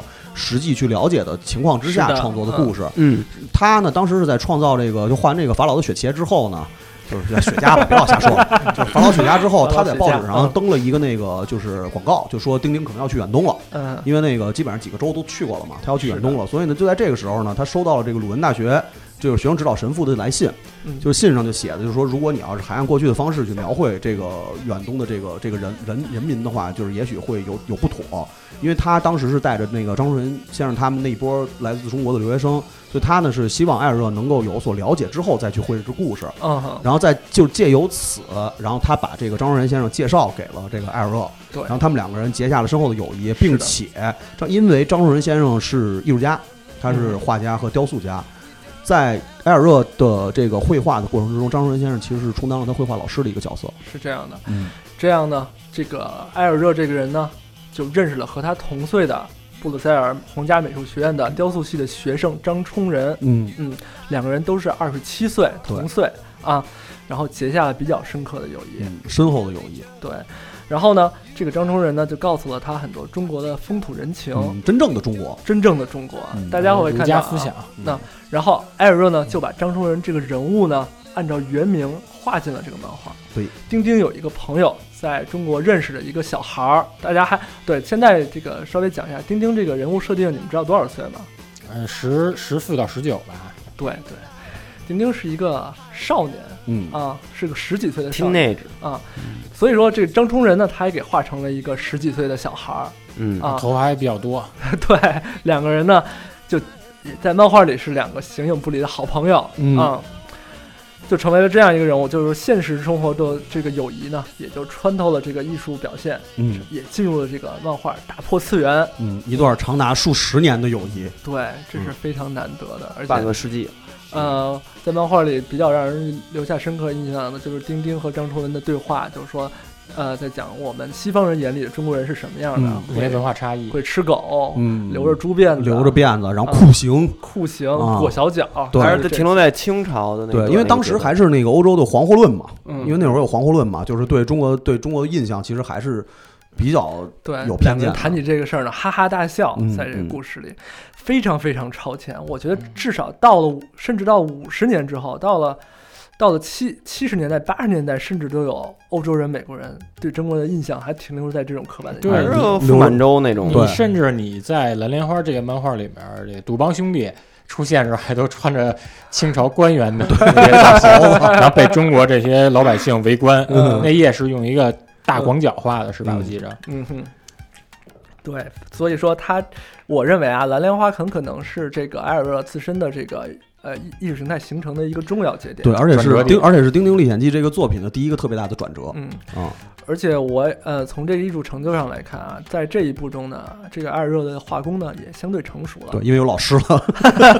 交了个 好朋因为友，尤其是你嗯看他画，他跟张两个人在这个蜿蜒山路上，嗯然后底下还有那些中国那种特别清秀的那些山水嗯风景，明显就不是原来他能画出对，来那的明，显是中国一些那，比如什么白描上那种技法。对对，而且他在那个，比如说他丁丁走在街上骑着自行车，街上画的那些招牌，香烟广告什啊么的。对我怀疑吧，他很可能是找，很可能张崇仁那本那人是张若昀本人画给的。他写的那个对毛笔字。是这样的，那个所有在《蓝莲花》中出现的有中文字的，全部都是张若昀画的，哦，是他绘制的，是张若昀自己本人帮他绘制的因为。你看他那笔画拐弯那撇捺，它都是正确的对角度。嗯对对，那个不是合作伙伴或者告诉他怎么他弄不像是老外拿汉字对儿当符号画的那对个，，那是张若昀嗯本人帮他画对绘制对的。画了一些，比如说有什么西门子电机，嗯，对，就是啊各种的，包括他们在上海的时候那些那些招牌，所有的招当牌，年三十年代在然后中国的那些还有在品牌街上写的一些奇怪的对联儿，其实毫无道理。嗯写的什么？我记得有什么“良田千顷不如博弈在身”，贴在街上， 不知道为什么。街上为什么要贴这种话？而里面还画那个那永定门啊，永定门城楼也画了吧？前门城楼啊，就嗯，进中亚反说正是那有边个城楼，应该是永定门嗯火车站那块儿吧嗯，嗯，我我记得你安藤，你还买到了奇怪的这个蓝莲花的版本。对。呃，我之前是买过一个奇怪的莲花版本，它是开本是方本儿，嗯，嗯、是全彩的，但是它的全彩也是国内这画师给重新描绘的，它是把蓝莲花也是给劈成两本儿，它是由北方妇女儿童福利社出的，上本儿叫《丁丁在旧上海》，下本儿叫《丁丁突出重围》，特像零零七，特别像零零而且七，突出重围还把后面那字儿盖上，真棒！就是听着特别有这种煽动性跟这个暴力性。嗯，对，是是比较罕见的版本，可见当时这个就《丁丁历险记》卖的有多好， 对对，盗版商才会盯上这个对，漫画。因为你包括就是上周我把那《精灵炼金升级》，我拍完之后贴朋友圈，嗯我爸就给我回三个字儿：蓝莲花。哎对哦对，蓝莲花应该是在国内最最最有名的一部了，就是《丁历险记》里嗯边不。止在，就是这样。我讲一个故事，它不止在那个中国啊，它它我认它在这西方评论界啊，也可以看作是整个《丁丁历险记》一个代表。丰碑，对，因为有这么一个故事啊，我小时候小学五年级的时候，嗯，嗯呃，大概是那个九四九五年那个时候呢，嗯、我我舅舅吧，当时在那个中国共青团工作，嗯他负责对外联络，因为他在比利时那边留过学，嗯然后他有一天呢，就带着一个比利时的朋友一家子来我们家做客，然后，呃，这一家子呢，构成也比较奇怪。那个有，这是一对夫妇，四十来岁嘛，长得巨高，一米九几。我们家拖鞋他又穿不下，我估计那脚他妈四七四八的那样的。 然后呢，带着两个小孩儿，一个小孩儿呢是那个比利时人，金发碧眼那种，另外一小孩儿呢是一个柬埔寨人，然后收养的，收养的。嗯，那还挺有同同理心的。对对，反正就挺非常典型的那种欧洲嗯， 那个白色家庭。对。 然后呃，然后呢，他到我们家呢，就送给了我一个呃小纪念品，嗯是什么呢？就是一个蓝莲花的钥匙链儿，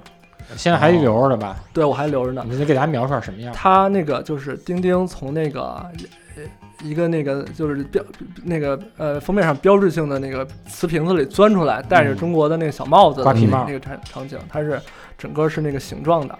非常精致。我认为就是说，呃，很可能他们在买这个纪念品的时候，真是精挑细选。呃，对，一方面精挑细选，另外一方面，这就是他们认为这就是代表中国的呃，中国跟比利时的友谊传承，因为我觉得这些比利时人应该也不知道钉钉练习在中国的这个影响力影，响力有多大？对他们就说这理所当然，全世界都应该知道嗯啊。你不知道就不对。对，所以呢，我还这，而且这就歪打正着，我就特别喜欢钉钉，然后我觉得，哎呦，真是挺挺高兴的。哎，那你那个怎么当时没带到学校里去炫耀一下？啊对，呃大飞怎么就没是我怎么就没想享受这待 遇呢？他刚才一说那个交换生，我想你应该把比利时小朋友带到咱们小学一起对去踢场球聊一聊天，踢一场球。到这个也加入进门力量？对，这我的不对 啊，我的不对啊，给大家赔罪啊。那等于其实就这么说，就是蓝莲花就是在外国人里面认知中国，其实地位跟那个赛珍珠一样，嗯，应该是，我觉得是哪儿跟哪儿啊？一样一样一样一样一一样样。 对，跟哪儿啊？对，反正是非常影响之深远。这个蓝莲花这这一集啊，提到钉钉就蓝莲花。现在在那个后海门口不还有一家蓝莲花的嗯对那个酒酒吧吧嗯吗？我觉得这招诓这些老外非常的好使，嗯，拿蓝莲花诓老外非常代表了神秘的远东。 远东，而且嗯那个蓝莲花酒吧是不是旭还看到过？对，因为那个零三年的时候，某摇滚乐手在里面办了一个铁皮玩具展，嗯，我正好慕名而去嘛。我因为我当时看这蓝莲花，我说这个老板起名蓝莲花，首先他肯定跟许巍没关啊系，没半毛钱关系。我再觉得它跟钉钉应该也没关系吧嗯？我刚说完之后进去，打我一脸，有一巨大一个蓝莲花的钉钉的大海报，嗯，我去了值，嗯，但肯定没授权。肯定没收肯钱定，对吧估计没人自己打的，估计自是己。打印的嗯，都是大像素什么的。嗯嗯，比较遗憾的是啊，这个钉钉跟这个张冲仁的这个友谊啊，嗯随着张冲仁回国，两个人也就中断了。对，嗯，因为也是兵荒马乱，嗯，嗯，但是后来有没有后话呢？这咱们之后再说对咱。再之后放到后头几话故事里说。嗯，而且其实可以说一下，当时那个就是《丁丁历险》《丁丁历险记》这个作品，在中国其实是有非常，其实在当时已经在全世界都有非常大的影响力了。因为那个据一个不太不太有有有实据考证的这么一个传说啊，说这个呃宋美龄是《丁丁历险记》的忠实粉丝，对对嗯对，而且呢这还真是，对，然后呢，说那个有一个不靠谱的说法是，其实，在最早的第一版翻译《丁丁历险记》是宋美龄翻译的，还翻译叫什么名儿？啊呃，就就不是就是应该是就是《丁丁历险记》对，但是这个没有具体的考证、啊。嗯但宋美龄亲自邀请艾尔热去台湾，对邀请他去台湾去访嗯问，但是因为当时处于这个战争年代嘛，所以这个各种关系，所以他没去成。其实要不然就能有一个钉钉在坑钉，嗯，在哦垦丁。嗯嗯，但是这个宋美龄第一个版翻译的这个有没有佐证不知道啊？对，不知道嗯这，反正这马法达是三毛翻译的，对，对妈妈看世界，嗯嗯，那个这就是蓝莲花。之后丁丁又去了南美南嗯美啊，这就是三五年的破耳朵的故事。耳朵，哎坏耳朵，破耳朵。嗯，这个南美跟那个刚才帮主也讲过啊，南美的这个兵荒马乱的这魔幻主义，嗯这魔这幻现实主这义，一个世纪，这几个世纪的历史，孤独不孤独啊？孤独非常孤独。嗯，这个丁丁去南美之间这个历史背景，你们知不知道？等你说，你说那个。都不知道，都不知道，就你说 不是鸟粪战争吧？应该是那个是这个三十年代的这个石油战呃，争，对，石油战争、资源战争。嗯，嗯巴拉圭和玻利维亚，其后呢，其实是两个势力集团，是这个英国的金融财团和这个美国的标准石油，嗯，这两个巨型公司在争夺这南美洲的资源。嗯，这个丁丁在这个过程中呢，也是战胜了很多坏人。嗯遇见游击队了是吧？啊但是我们就看到啊，这《丁丁历险记》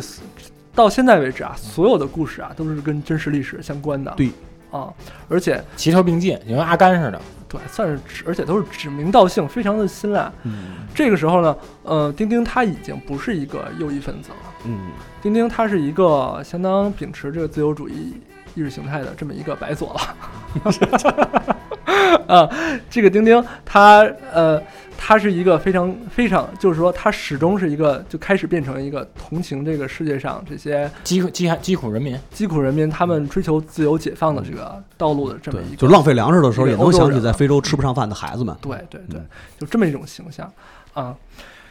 到了一九三七年的黑岛呢，黑岛，啊，黑岛这个里边就出现了啊一黑猩猩，嗯对，这个黑猩猩很可能啊是受到了三三年上映的《金刚》的影响。金，刚、嗯肯刚，金刚是一个大猩猩，所以它这不是废啊这他妈不是废话吗？金刚不是猩还是谁在呀？这擎天柱啊我？能不能说话了？能能问题能哎啊继续你说金刚不是大猩猩是什么？我有错吗？一个巨大的猩 猩， g r e l a t g r e l a t 嗯那个那个 金刚，反正在当年也是一个流行文化明星嘛。标签对嗯标签。对当时黄金荣不是还想把金刚弄过来吗？对还是黄金荣还是杜月笙来着？都一样，嗯对反正都是上反海正要把要把那个金刚给引进都上到海中国皇帝来，那对，个但是后来好像没引进成功嗯啊。对，所以说埃尔热就在这个黑岛里画了一个大猩猩，嗯，但是你会发现。埃尔热其实画任何动物都会把这个动物刻画的特别善良哎，嗯对，啊，这个大猩猩也很善良，嗯，刚开始不善良，刚开始不善还良，就扔挺砖吓头人的还，扔砖头呢。但是呢，跟这丁丁熟了以后呢，发现这大猩猩心地也挺好的，哎，词，啊， 哈哈，词对。看后来跟丁丁就是画其他的怪物，什么雪人儿什么的，嗯其实跟丁丁也都是有交流的，啊，对神奇吧动物 在哪里？ 啊，嗯。所以说，我认为埃尔热是个喜欢动物的人。嗯，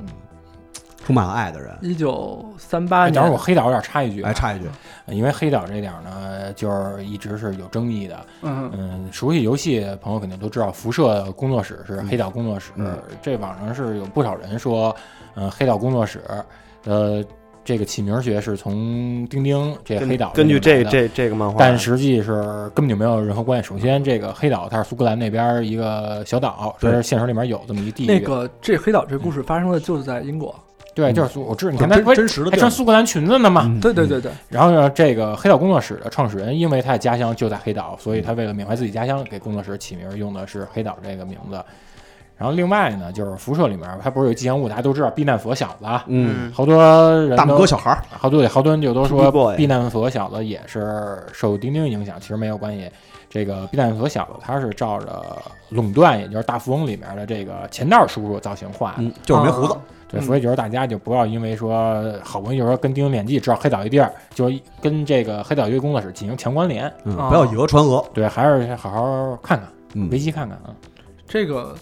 嗯，说起来，那那个辐射里那个那个标志那个发型确实跟丁丁有点相似对，啊，但头他那发型其实来自于谁？就是他啊，头发上扬的那发型，他来自是美国一个连锁快餐店，就是 The Big Boy。啊，看吉祥物，那 The Big Boy 呢？The Big Boy 它也是在好多这个流行化电影里面出现，比如说《王牌大间谍二》里面，呃，Doctor Evil 坐飞船就是 The Big Boy。啊，对，而且那个丁丁的原型其实还有一个说法是什么呀？是嗯来自于这个艾尔热的弟弟，就他有一个弟弟，还有一哥哥 呃，艾尔热是老大，他弟弟，啊。没事，反正外国那 brother 你也分不清弟弟哥对们。对，剪了吧，是因为是没事这没样事，博士也有说错的。啊，那个艾尔热的原名儿就是叫乔治·雷米嘛，他弟弟叫保罗·雷米。呃，那个保罗是一个军人，就是说那个在创作《丁丁》的时候，因为保罗的发型，跟据说是那个他这个发型是来自于他弟弟的发型。上扬那种然后由此呢，他弟弟也度过了一个很痛苦的一段经历，就是在当兵的时候，他战友永远说：“哎，丁丁来了。” 所以后来这个他弟弟就把这头发给剃了。丁丁这个翘发吧，多说两句。就呃，大家看那个丁丁在苏联前几幅画面啊，前几页，他那个头发还是平的。对，后来那头发怎么竖起来呢？他骑了一辆摩托车，嗯，然后那头发就被吹起来了。胯子那个，然后呢，这个后来呢就一直竖着了，就是说他这头发吧是被风吹起来的，表示他很有速度感。而且就是说呢，说是那个保罗把头发剃光了之后呢，这个他哥呢又拿他弟这个新发型开了一玩笑，就是在后来的那个作品里边塑造的是那个波尔多利亚的那个警长警长头子啊，斯庞兹上校，就等于那个发型还是按他弟弟的新发型画的。那个又消解了一个。嗯对， 这个埃尔热这人就是爱把自己生活里的朋友画进漫画，对他经常在漫画里画自己朋友啊，嗯还是跟鸟山明一样，跟不是不是，跟某擦主席跟擦主席一跟样，某著名这个插入独立漫画家也跟一擦样，主席一样，擦主席不老画三叔吗？嗯画三叔最多的可能就坐在对面。没有。对，那叫什么来 着？继续怎么疼来着？继嗯续继续继续，然后咱们接着说，就是这本完了，咱下一本了黑岛完了该哪本了？说，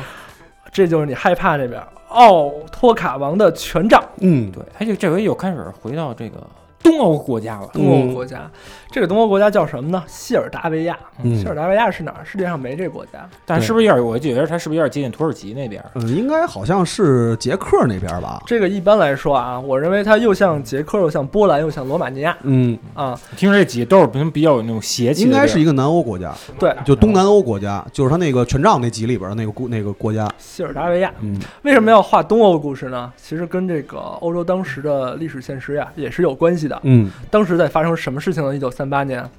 纳粹崛起。哎，纳粹崛起，在一九三八年啊，发生这么一件事儿，就是著名的慕尼黑协定。嗯，嗯，这个英法呀、在这个捷克不在场的情况下，把捷克嗯卖瓜了分了。对卖了，一个地呃一部分地区卖给了德国。嗯啊，嗯，所以说啊，这个哦，这个谢尔达维亚很大程苏度台德地区，对苏台德地区很大程度上啊是这个捷克斯洛伐克的一个缩影。对，嗯，小国无法左右自己的命运，对、嗯对，就是所以丁丁又到了这个地区开始来跟纳粹的阴影战斗，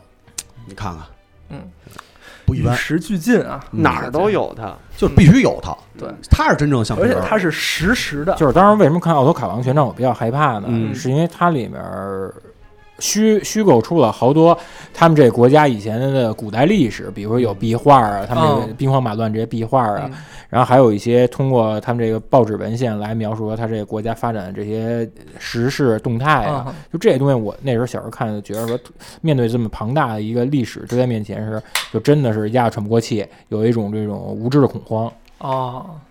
嗯，反正我当时看吧，也看不懂他在说什么。嗯，但是现在呢，回头再看，你结合历史来看，发现埃尔这个人真是高啊，对，而且是充满了这个历史责任感来进行创国作际。主义精神。哎呦，这真是跟那其他的那个漫画家比，我觉得不知道高到哪里去了。比如呢，比如，比如说，就像同时代的那些超人、蝙蝠侠的漫画，嗯对吧？就是会回避这些历史现实啊。嗯就是完全虚构，完全就老想着怎么给家里人报仇。但是也有神奇女侠对抗希特勒呀，对啊，有啊，有但是他那种对对都是小孩儿级但是别的打，那小孩儿级别的，对，这都打起来了，你再说对抗，对吧？就没用了，那还是他妈的对战争你看宣传工具。你看人家那个日本还没侵华呢，他就敢在这儿预言说日本会侵华，没错，对吧？这历史，这个角这高历史度眼高度光不一样，对高度吧不一样，嗯。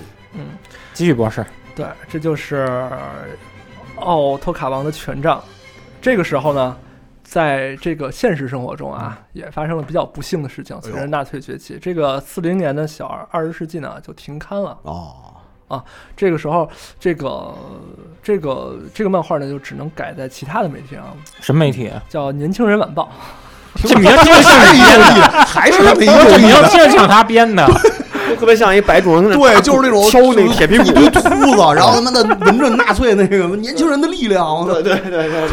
不过啊， 这哎不个是，这不叫北京不知道北京事儿吗？ 这个其实就是一个后话啊，大家会看到，嗯在整个二战期间啊，嗯这个比利时被这个纳粹德国攻占之后啊，铁蹄也践踏了，这个丁丁还在连载，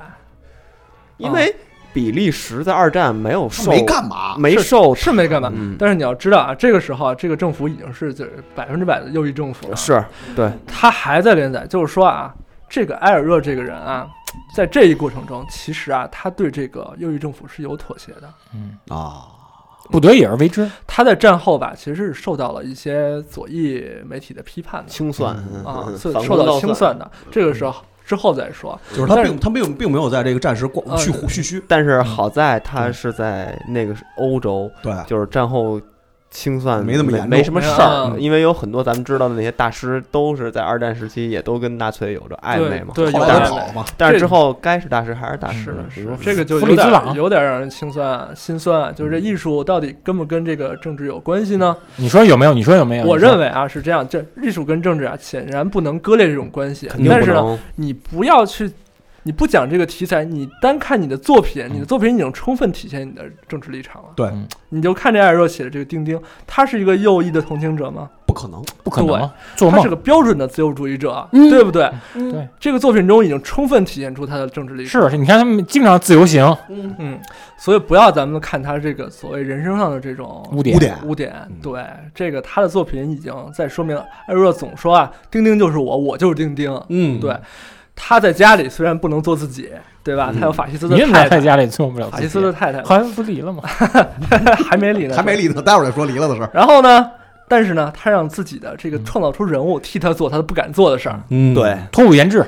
对对，这就罗是森罗森女孩不也一样吗？对，和鸟儿不也一 样吗？雨中的节奏嘛，嗯，赶紧，赶紧，赶紧，赶紧，赶紧，这就是艺术的力量啊。来嗯说呢，全场全场全场奥托卡农全场。然后下一部也是比较重要的一部作品，是《去南极了吗？金钱螃蟹贩毒集团破获记》啊，这也就是我看的第一本儿，啊，这部非常经典。嗯这本里出现了一个重要的人物，谁呢？螃蟹，阿道夫，啊阿道克船长，阿道船夫长，阿道克船那长，到之后的一个主要人物阿了。道克船长是个英国货船船长。一开始啊，嗯，呃，这个人物吧，其实一开始呢，我认为埃尔热就是瞎画出来的照于夫人画啊，的，会留着大胡子，然后脾气很坏，照布洛特画那，不是阿富汗奸细但吗是？呢， 这是你说的不是那个就是那 QQ 那头像吗？那不就是我用的头像 吗？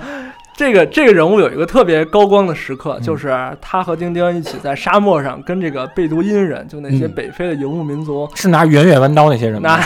拿着就呜骑你着学一马， 学一个，骑着马跟他们拿枪互射的时候嗯，这时候阿道克船长突然突然小宇宙爆发，从这个掩体里奔跑出来，然后开始破口大骂。嗯，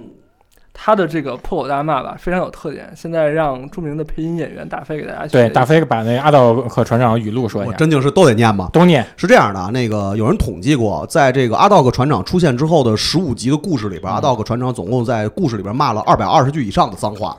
呃，但是这种脏话呢，都是充满了阿道克船长这个非常有特色的这刚种直且可爱。个人语言都是大词，对没有都是大没词有儿一句脏话啊。嗯然后其实就是这样的啊，把个。把他哥尼亚人、白痴、绊脚石、暴徒、卑鄙、卑鄙的蚯蚓、笨水母、笨蛋、变革者、蹩脚货、波利尼西亚人、长臂猿、丑八怪、臭狗、臭海参、臭海驴、臭毛虫、臭油蛋，蠢货、蠢驴、蠢猪、刺儿梅，大麻的胆小鬼，低能的杂碎地毯贩子，多管闲事的小家伙鹅罐子，恶徒、恶棍、匪徒、废物、狒狒。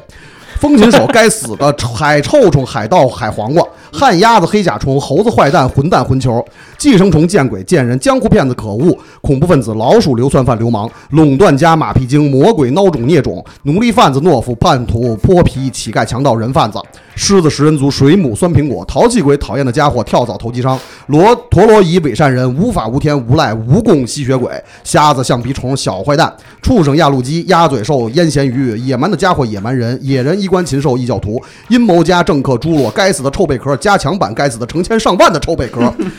乱哄哄的台风，该死的台风！小赖瓜、犹大、大水母、独裁者、独耳龙、太空里的公羊、呆瓜、爱哭的娃娃、小黑硬壳虫、冰皮、两面派、丑角、侏罗纪的雷龙、笨鹅、绝夜凶手、非死该死的飞雪茄。不好意思啊，嗯啊，然后是鹰鼻驼、笨背木偶，你们是一路货；大淘气鬼、吹牛大王、强盗匪徒，你们这些盗匪；恐龙头毒蛇、卷卷尾猴、会飞的雪雪茄，这刚才已经说过了；强盗杀人犯、阿尔卑斯山山上的傻瓜、蹩脚司机、睁眼瞎子、卡巴切尔毛毛虫。哎，你发现为什么大飞念那么顺？他是从 A 到 Z 整理的。啊这个也是来自于豆瓣上有的嗯钉钉迷哦整理的，钉钉小组整理对的，对对，非常非常精嗯彩。以后咱就拿这话呃攻击吧。对，所以说这个阿道船长骂的吧，一般都毫无道理，对什么会飞的雪茄之类的。这个，但是呢，在这个漫画里的效果吧，非常出色啊。海黄瓜是 对，什海么？ 腌黄瓜什么海臭虫什么的，什么驼背的木偶？嗯反正我小学的时候，我看到这块儿，我都是我乐疯了。我那你觉得你跟你们小朋友发生争执，人骂一句 臭四眼儿，你怎么回击？一个臭虫。我说哦，可恶！ 该死的！哦，你这只愚蠢的土拨鼠，大大家如果看文联版那一版啊，都没有完全翻译出来，嗯都是些简单的词，都是什么蠢猪懦夫之类的，嗯，呃呃，感兴趣的可以再收集一下，我觉得这个版本可能不完全啊，嗯应该不我完刚才看着呢，还有一个你好像没有，什么扒了扒扒了扒了头，啪的扒了扒那个就是那个扒扒拉了脑袋，头扒拉 脑袋，扒拉脑袋啊啊！他说扒了头，这这说扒拉脑袋赖里头，对对，所以看所以看到从他骂的这些词里 吧。他会说什么吉普赛人、黑人之类的，所以说这阿道克船长本身是个种族特嗯主义者，也是一右 翼，特别那个政治不正确的人，对啊，但是待在是一英国红脖，待在这个丁丁身边呢，非常有非常有这个非常可爱，就需要有一没文化人来扶持。来来衬托这个丁丁的正义。大老粗，呃，这个人物太有特点了，所以之后呢，每集就都有他，就成为了丁丁这个故事里啊最重要的一个人物好朋友，啊。而且他也能够，呃就是鉴于他是长辈的这个身份，然后也能给他一些人生的这些道理。啊哈。然后呢，到了这个之后呢，到了四一年，由于这个这个二战的这种如火如荼的进如行，若如茶，如若如茶。嗯，如火如茶的进行。嗯这个丁丁，我埃尔热本人啊，其实也在开始回避这种社会问题，不想给自己卷入漩涡。开始画一些比较超现实的题材，嗯比如四一年的《神秘的流星》嗯啊，去南极了，这个呢就里面就有会一些奇怪的情节了，比如说流星来了，这蘑菇就都长大了，还有还有感，觉好像腐蚀了一些什嗯么。然后里面还有里面还有一些邪邪教末日论，嗯，逃避现实嘛，对，嗯，他可能在这个时候呢也不太敢碰一些敏感的题材，这也可以理解。但是这集呢，流神秘流星其实非常精彩，因为埃尔热他画这个科科幻科幻题材吧，也在参考一些真实的真实的、呃、科科学设备和道具以及科学理论，当时收集了很多星图和各种嗯，天文器材的图片，照着这个来画的。所以你们看到里面画的天文台和它星象呢，都是正确的。嗯，非常难得，很严谨，嗯，非常严谨。你看他画那个望远镜上那蜘蛛那腿儿都对，呃，由于这个阿道克船长这个人物啊太受欢迎了，所以他就后来呢，在四二年就开始构造这阿道克船长的前史前传前传，就是说这个人他自己是个船长，所以他的祖先呢也也应该是个船长。也在玩船呢，对对对，这就是四二年独角兽号的秘密。哎，啊也算是浓墨重彩一笔。对，对，呃，后来斯皮尔伯格前两年一二年的时候把这个搬上了银幕嗯啊，这就是那部著名的三三 D 动画《丁丁》对啊，就是根据这个独角兽号的秘密来改编的。嗯，这本来说要拍《丁丁三部曲》的，结果这么多年过去了，就没有消息了。可见这个票房第一部不太理想，应该嗯是，但是但是那部好像当年好像是在美国电影协会好像拿了个什么奖对对，啊丁丁奖，啊，丁丁拍的还我觉得还还不错，我爸看了还。还跟我说还高兴呢好看，我说当初把我书扔了，你怎么不说？而且那一部那个那个塞尔伯格那部电影里边，他在片头的时候是致敬了很多很多这个丁丁过去漫画里的，基本基本上每一个细节，他呃网上应该在 B 站能找到那个关于他片头的一个那个彩蛋的分析。也跟那漫威那那哎，个对片对头似对，他的，整个片头的时候是从九一年那部动画片开始，然后一直到里边的所有的海报细节，他是把里边所有的那个好像每一部应该都有总在结里边了有一个下展现。对，嗯嗯，对，因为丁丁确实是个巨大的 IP，在这个欧洲人看来，嗯呃，这个独角兽号的秘密跟后来之后的这个红色克拉姆的宝藏啊，这算是一个上下篇，这也算是第一次有这种两集篇幅啊的。对，两集篇幅，然后两个是联系起来的。这个红色克拉克姆啊，这名儿你知道这是从哪儿来的吗？哪儿？哪儿？呃，一般来讲啊，我认为啊是应该就是十七世纪这英国海盗，就是约翰拉克姆，这是一个真实的海盗，嗯，嗯，一个私掠船主，算是历史上比较著名的海盗之一。一般说这个迪士尼的那个《加勒比海盗》的那个 Jack Sparrow 那个形象，一般来说啊，就说是从这个拉克姆这个形象来的嗯，啊。当然，那个角色呢加入了挺多那个约翰尼·德普自己对这角色的理解。还嗯有摇滚乐的元素，那个这个拉克姆自己，他就经常戴着一块花里胡哨的那种头巾，就是所以他叫印花布拉克姆。嗯，这个 这个这个红色拉克姆是他在这个艾瑞的故事中啊，被设定为这个阿道克船长祖先阿道克爵士的宿敌。嗯啊，在阿道克祖先呢也是船长，啊嗯两个人呢就是发生了激烈的战斗，就像三十年代那些海盗片儿里一样啊。然后这个冒险呢就在这个海上进行，最后呢，这呃主人公呢就找到了这个海盗留下的财宝，然后呢还发现呢，在在这个在这个比利时的这个郊外啊，这个阿道克船长其实是家里有有财产的，有一啊有一个个不大动宅产子，也是富可敌国， 有大宅子，还之有前还有仆人，对，对有 One Piece，对之前都住在那个单身公寓里，嗯现在一看。就是终于有一大宅子也，是大宅子在自在这个故事之后呢，有比较重要的作用。这个大宅子叫马林斯派克宫嗯啊，之后很多集的故事都是在这个大宅子里进行。发现线索，啊嗯，对，呃，还有人考证这个大宅的造型啊，嗯就是来自法国的雪瓦尼城堡，是个著名的景点、啊，十也是十七世纪建造的、哦嗯啊。大家有兴趣去可以去看一下，嗯去哪儿看？去哪儿看？ 是去中华民族园 吗？你给我们嗯指 条路，怎么去？一个嗯法国、这法国著名的城堡啊，嗯、报个旅行团。这种人不负责任的话，赶紧下一页吧。四三年，嗯，丁丁又去了欧洲，又去欧洲，呃，不，又去了美洲，嗯又去了美洲嗯又去南美洲，这就是，呃，鸿篇巨制七个水晶球和太阳的囚徒，哎，这又是连着，的。嗯嗯，这个七个水晶球和太阳球球里边儿就它挺多胡逼和神秘主义的情节了。是不是特别有点咱小时候看那个《三眼神童》似的？我小时候看这个吧，挺挺害怕的。我看好些情节，比如说那些科学家中了那个诅咒以后，会在每天固定的时间一块儿呃喊疼，怎么喊 啊？就躺在病床上开始发癫痫啊，挺可妥怕的。瑞，我觉得这个就比较超现实了啊。 还还定还定点呢。对，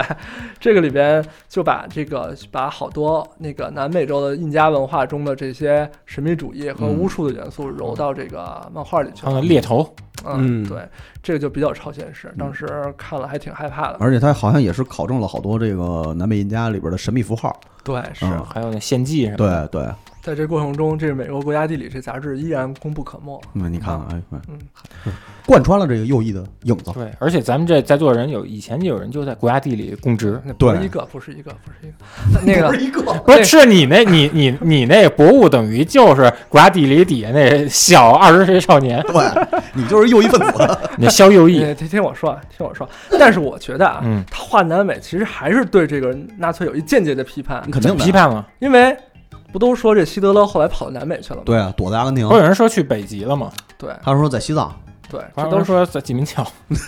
这都是我瞎编的啊。当然了，这个也可能有一定道理。嗯，到了一九四六年啊，这个钉钉啊，他比较比较成功了。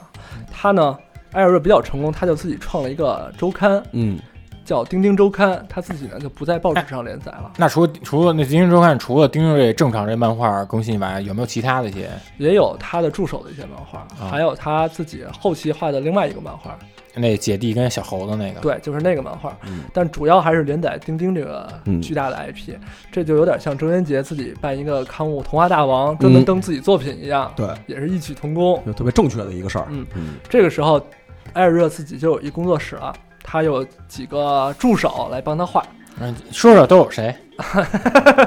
这这说说都有谁还行，我操， 啊，这还我以为你做功课，饭没事儿，没事儿，都是小小 算嘛。呃，这这个时候呢，他的画工你会看到啊，在之后的作品中，这个丁丁的画风就不太一样了，因为背景呢不是他自己画的，都是助手给他画的。嗯嗯到这个四六年的黑金之国，到五三年的奔向月球、月球探险的时候，画工呢就是非常出色，非常老练了。，对，尤尤其是你看它的那个火箭的起落架那点儿，嗯就是成立这个艾尔热工作室，他的那个很多的助手其实都是有各好多各个学科的那种天赋和特长吧。因为那个好像在在成立工作室之后，他因为尤其是像那个飞向月球这个开始有这种相对。比较科技化的东西之后，他有很多的其实都是他工作室的助手有相关的知识和经验，然后去帮助他去做了很严谨的考证，然后才创作出来的。这值得一提的是，这个《飞向奔向月球》和《月球探险》这两集啊，因为五三年的时候刚刚是冷战时期太空竞赛的早期。对，这个人其实他画这个时候离那个登月还有十五年的时间，嗯他其实没有太多可以参照的东西。嗯对因为包括你看它里面有一个镜头是他们几个人隔着这个太空舱看地球的样子，嗯，哼，他呃，他其实更多是参考了一些科学实验啊，我也参考地。地球仪呢，早和早期的那个、啊早期的科幻电影儿，嗯它的那个火箭是参考那个德国的 V 二火箭来就画是的，那个红嗯红白格那个红，白格的啊、因为 V V 二火箭也是也是红白格的。嗯然后呢，这个六九年的时候啊，他还画过一个文献漫画，叫《阿波罗十二号》。嗯，嗯，这个是一个比较比较罕见的冷知识，因为这个漫画就是大家不太常提。但呃，哎是我记得他当时还把这漫画送给那个航天局的宇航员来着，呃，对，这个就是根据 NASA 给他提供资料画的了。嗯，因为当时已经是登月之后的事情了。呃呃，到了一九五四年呢，这个又是一个生活化的题材，说着说着，这个我们非常爱听，卡尔库鲁斯案件啊，卡尔嗯库鲁斯一般被卡尔库鲁斯教授在《丁丁历险记》中也是比较重要的角色，一哎，般法文叫向日葵博士，嗯，嗯，英文叫卡尔库鲁斯博士。大家知道这卡尔库鲁斯什么意思那你吗？等你说呢，快说博就 士是，卡 a 鲁斯，这是微积分的意思，微积 分的意思，就是说微积分博士。 那不是计算器上有那有那按 键吗？微积分博士。这个卡尔库鲁斯博士啊，呃，他为什么叫向日葵呢？因为他长得细脖子大脑袋，嗯特像个向日葵，嗯然后也老挺糊涂的。但是他自己呢是个科学天才，比如说这个月球这火箭就是他设计嗯发明的、啊，他比 NASA 还早、嗯就能设计出这些高精而尖且的是题个，人的力量但是创造了一个火箭。但是经常找不着自己眼镜儿。嗯，然后有的时候还老依靠一个小怀表那那摆锤来决定是人，对嗯对，这个画的呢，这细节呢就更精彩了。为什么呢？这是埃尔热长这么大第一次出门采风，都画了他妈快二十年了，第一次出门儿， 去了哪儿呢？去了瑞士。哎呦，真远！我从比利时，从比利时到瑞士多远 呢？滑雪去的吧真是少女峰直接蹦下去，音乐之声嘛 啊！对，那你唱一个《孤独牧羊人》，快唱，别闹啊 啊！这个画的就是这个，后来这个评论家就说这画的有多细呢？嗯就是他这个里边这个故事里发生的那个旅馆啊，啊，都是按照真实旅馆画的那种你陈看设看，，你看看，啊。 后来这个旅馆老板呢，由于太烦恼了，因为好多人来这旅馆要圣地巡礼，啊慕名而来。就跟小光似的， 但是呢，这艾瑞特别坏，就画这房间的没有这房间，嗯，这些这些读者特别不高兴，说我就要住向日葵博士住这房嗯就跟有间。人说我就要住闪灵那间房 间，后来这个老板就在门口摆了一个钉钉的那种一人高的易拉宝，嗯，嗯，然后个人说说我这儿没有向日葵博士的房 间，就有这么一件轶事，造成了苦恼，造成了苦恼。反正门儿没白没白出。就不要当私生饭，对，嗯，嗯，后来五六年的红海鲨鱼，嗯，啊，也是在钉钉周刊上来来绘画的。这个之前提到那个鲨鱼的潜艇，对，开始画海底的内容了，对，鲨鱼造型的潜艇，鲨鱼造型的潜艇，会嗯，发现这个埃尔热这人其实特别热衷于这种技术的发明。对，革新，嗯，这个说到这儿，这个后来韦斯安德森的那个海底的那个电影海海人生《海海人生》，我觉得很可能韦斯安德森也挺爱看钉钉的。有可能。嗯，因为他也喜欢童子军。嗯嗯，这个五九年呢，画的《丁丁在西藏》和《嗯神秘的雪人》这这个《神秘的雪人》就是丁丁在西藏对，啊。就是咱这儿给翻译的。翻译过来，因为咱这儿，你你小时候咱买小人书一听《神秘雪人》，立马觉着说嗯这是奥秘他妈来的。这个是不是什么神农架来的？嗯，这个故事呢，讲的是什么呢？就是丁丁呢看到了电视上看到了一则新闻报道，嗯说有一部、有一架飞机坠毁了在西藏。上面坐着他的老朋友，就是在《蓝莲花》中跟他结下深厚友谊的张冲仁先生。嗯张冲仁先生死亡了，嗯，丁丁当时泪流满面啊。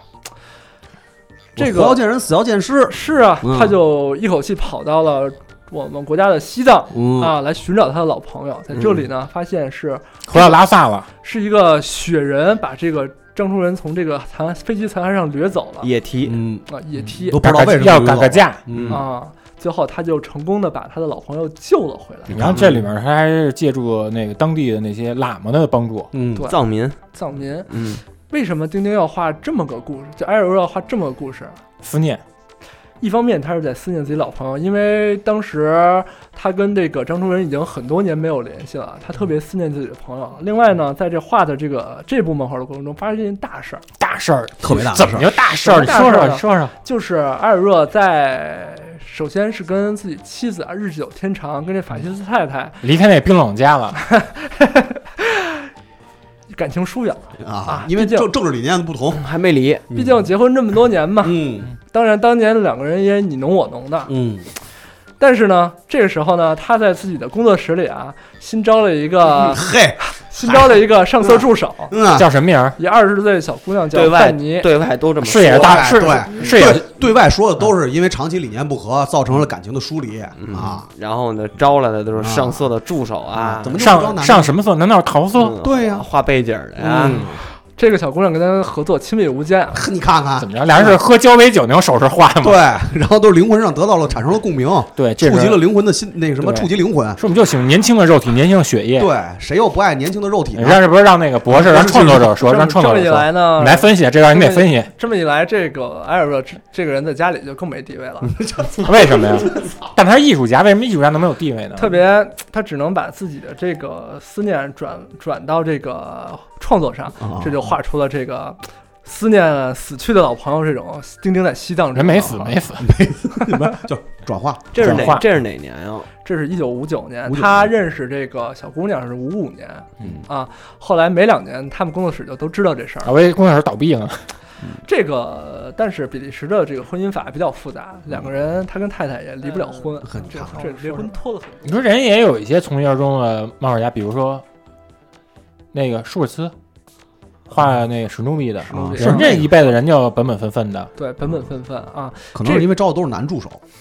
当然他 了 都，不用主要自己画。我觉得这个这个这个天主教家庭影响啊，还有这个童子军的世界观啊，嗯要求忠诚嘛，嗯对这埃尔热自身的这个个人的这个心理压力压抑也比较大。是一种折磨，是一个约束。因为这个在天主教的这个文化之中啊，你不能离婚啊、嗯，是，啊！你离了婚你就你就得罪人下地狱了啊！当然了，这个后来的这个采访之中啊，艾尔热总说说自己不是个天主教徒，嗯这给自己找借口呢嘛。嗯这不这不这不妙，嗯，唉，就男人嘛，总是要给自己的出轨找一个合理的理由。所以听了呢，看了这些艺术大师的经典啊，就一声叹息。不是一觉得不是这不是一地特别鸡毛吗？我觉得还是关注作品吧，还关注到作品本身关注 吧。关注作品吧，关注作品本嗯身毕竟无可指摘对，啊，但是他跟太太就分居了。啊。到了一六六一年呢，他就心情就开始改善了，比较好了，就有了这本喜剧叫《绿宝石失窃案》。绿宝石失窃这案哥，们儿心里也藏不住事儿， 反正全在画里呢， 藏在自己作品底下，。有点什么事儿就都画进去 了真是藏不住喜事儿。怒哀乐这一生，你就看他这作画就完了。绿宝石失窃案比较有特点，这是丁丁第一次没有出去探险，嗯，所有故事都是在这马林斯派克宫，也就是说阿道克船长这大宅子里进行的。开堂会，对，然后呢，这时候呢，这这个这个故事里啊，有一个之前啊，在整个《零零历险》之中只闻其声不见其人的人物出现了，就是一个著名的女高音歌唱家叫边卡，一个胖太太，到了这个马林斯派克宫来拜访。嗯这个封面也是那个女的，对嗯对唱，这歌个女歌唱家呢，有一堆狗仔队追着她，嗯她自己带了好多珠宝，然后生活特别铺张浪费，自己也神神叨叨的，嗯还带了个特别讨厌的鹦鹉，然后想跟阿道克船长结婚，阿道克船哎长特别烦她， 然后呢，里边的关系呢很有这个嗯呃法国肥皂剧的风格，特别可笑的一部漫画。我看了呢，也觉得特别好笑。后来重版的时候，我买的第一本就是这本。 你也觉得特别好笑， 很重要，很重要，就是让那个博士觉得好笑就很重要。嗯在家哈哈哈笑，小狗汪汪汪他，们家没笑，他们家猫跟乌龟。喵喵喵的。在这部故事里，这部故事里最有趣儿的一个场景啊，就是这向日葵博士啊发明了彩彩色电视机，啊，我觉得跟当时的时代有关系。嗯当时肯定有了，呃，当时美国确实有彩色电视机，但是在欧洲啊还没有量产，嗯都是大管子，大还家是黑白的大家还没有走入千家万户啊。嗯所以说这是一个比较前卫的发明啊。嗯然后他画的这个镜头啊，这个电这当他当时这个这个向日葵博士发明的这电视机啊，呃，各种扭曲的色彩，呃，各种像那个迷幻的那种跳动。老山东我，我觉得跟这个六十年代的文化风潮也有关系。迷幻文化，嗯，嗯嗯，因为进入了六十年代嘛，对，嬉皮士之后六七年的这个七幺四航班啊，就这这本儿，已经是是我认为这是这是埃尔热晚期比较高峰期的一个作品，它里边有一些比较神秘的元素，就比如说飞碟呀、嗯外星人啊，这部也是发生在大洋洲，它对，参考了很多那种大洋洲的那些人类学的发现，嗯一些什么巨石像啊什么之类对的东对西，人他面然后像，推推倒了，走入了这个外星人的墓穴嗯，啊，发现了这个神秘的财宝，最后什么飞碟升空什么之类的。对对对，然后这这一话我其实比较意外高兴是什么？然后有一个老角色回归了，啊哈就是飞行员舒特啊，那对独角哎龙，也这也是一个之前出现过的一个比较重要的配黄角毛哈，啊。嗯我我对这个这这个我对这个这部啊比较有印象深嗯刻，啊，就是这个呃这里边的那个百万富豪在他们私人飞飞机上跟那个阿道克他们下这个海战棋的那个场景，因为小时哎还候做才做个 B，啊小时候我没看过海战棋，我当时看了以后我就跟我们小学同学玩来着。咱们那个就是炸飞机，炸呃炸飞机跟海战棋其就实是一就是那原个理，填格儿，对。然后我就填一下给你，然后你再说填一下，是你说炸几几几，我炸啊几几对对几对对咱就说坐标那个，这个对就是一般在上课的时候前后桌特别爱玩这个游戏嗯，对对对，对，欧欧洲海战其实是个比较古老的游戏。然后当时这个在这个私人飞机上，这个人物这个百万富翁特别小气，他用的什么办法？就是在那个在那个对方的那个座位上装摄像头，就知道知道对方填在哪儿了，特别坏。嗯，而且这个七幺四航班里边，其实也是有一个能证明，就是呃，艾尔热他们在作品的严谨性，就是这个七幺四航班里边，艾尔热工作室的航天航天专家叫罗杰勒鲁，精心设计了一个这个可变舰可变翼舰型的一个喷射飞机，叫什么卡雷达幺六零。然后呢，他后来在这个就《丁丁周刊》上面，他还专门为这个卡雷达幺六零飞机画了一个特别详细的一个跨页的剖面图。嗯、然后这块面抛海图其实是用的当时特别真实的，就是英国的一个叫劳斯莱斯 RB 二七二涡轮风扇的一个引擎，对就是你就可想而知它作品的严谨性。对，在这个故事中还有一个细节，就是他们从那个飞机的悬窗上望出去，发现那个飞机的机翼不见了，嗯，特别害怕。结果呢，发现这是一个机翼是可以往后可变异的飞机，可折叠啊对，当时也算是高科技了。啊，绝对是嗯然后高还有一个就是我，因为我有这本嘛，就是它里头有一个细节，就是因为我我我我也怀疑它这个创作背景的时候，可能也跟那个当年嗯在南美洲发现那个中北美南美那个玛雅文化啊，的那哦个对那个历那个考古发现可能有一些关系啊，我我不太确定。就是它因为它里头有一个看见那个呃石在石头上刻的里头有那个外星人的那个驾驶员，驾驶员，因为玛雅的那是个里头也发现了类似对特别像外星人驾驶员骑着飞行器的那个是那个壁画，那个那个那个雕众神刻。之车嘛。对对对对然后我也有可能是这个影响吧，我觉得这六七年六七十年代算是有一阵儿飞碟热，嗯神秘主义盛行，对对跟这对，个欧美的这个毒品泛滥其实有有有一点关系。嗯嗯这个咱们就不好说，毕竟咱们都没有以身试法。反正对跟反正也跟刚才我说那个美剧也都勾上的， 我们都是前后本的。嗯继续博士，到了这时候，你会发现啊，这埃尔热创作的速度啊越来越慢嗯，嗯，啊。岁数之大前啊，早期一年一本儿，到了现在七八年一本儿嗯。为什么呢？年岁年年事已高，头发白了，啊，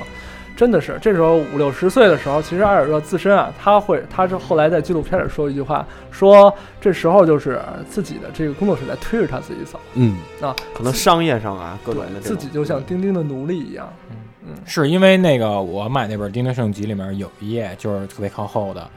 有一画是他自己自嘲的，是丁丁拿了一提线木偶，铁木偶底下是他自己跟那儿伏案画，啊，嗯比较让人心酸的是，在丁丁五十周年的时候，丁丁周刊穿了一出了一期特刊，嗯这个封面画的是什么呢？就是阿道克、丁丁还有杜邦、杜邦、杜鹏两个人，几个人拿着刑具站在那个画桌边上。嗯，那埃尔热自己呢，穿着球衣，脚上系一个铁链子，在那画画。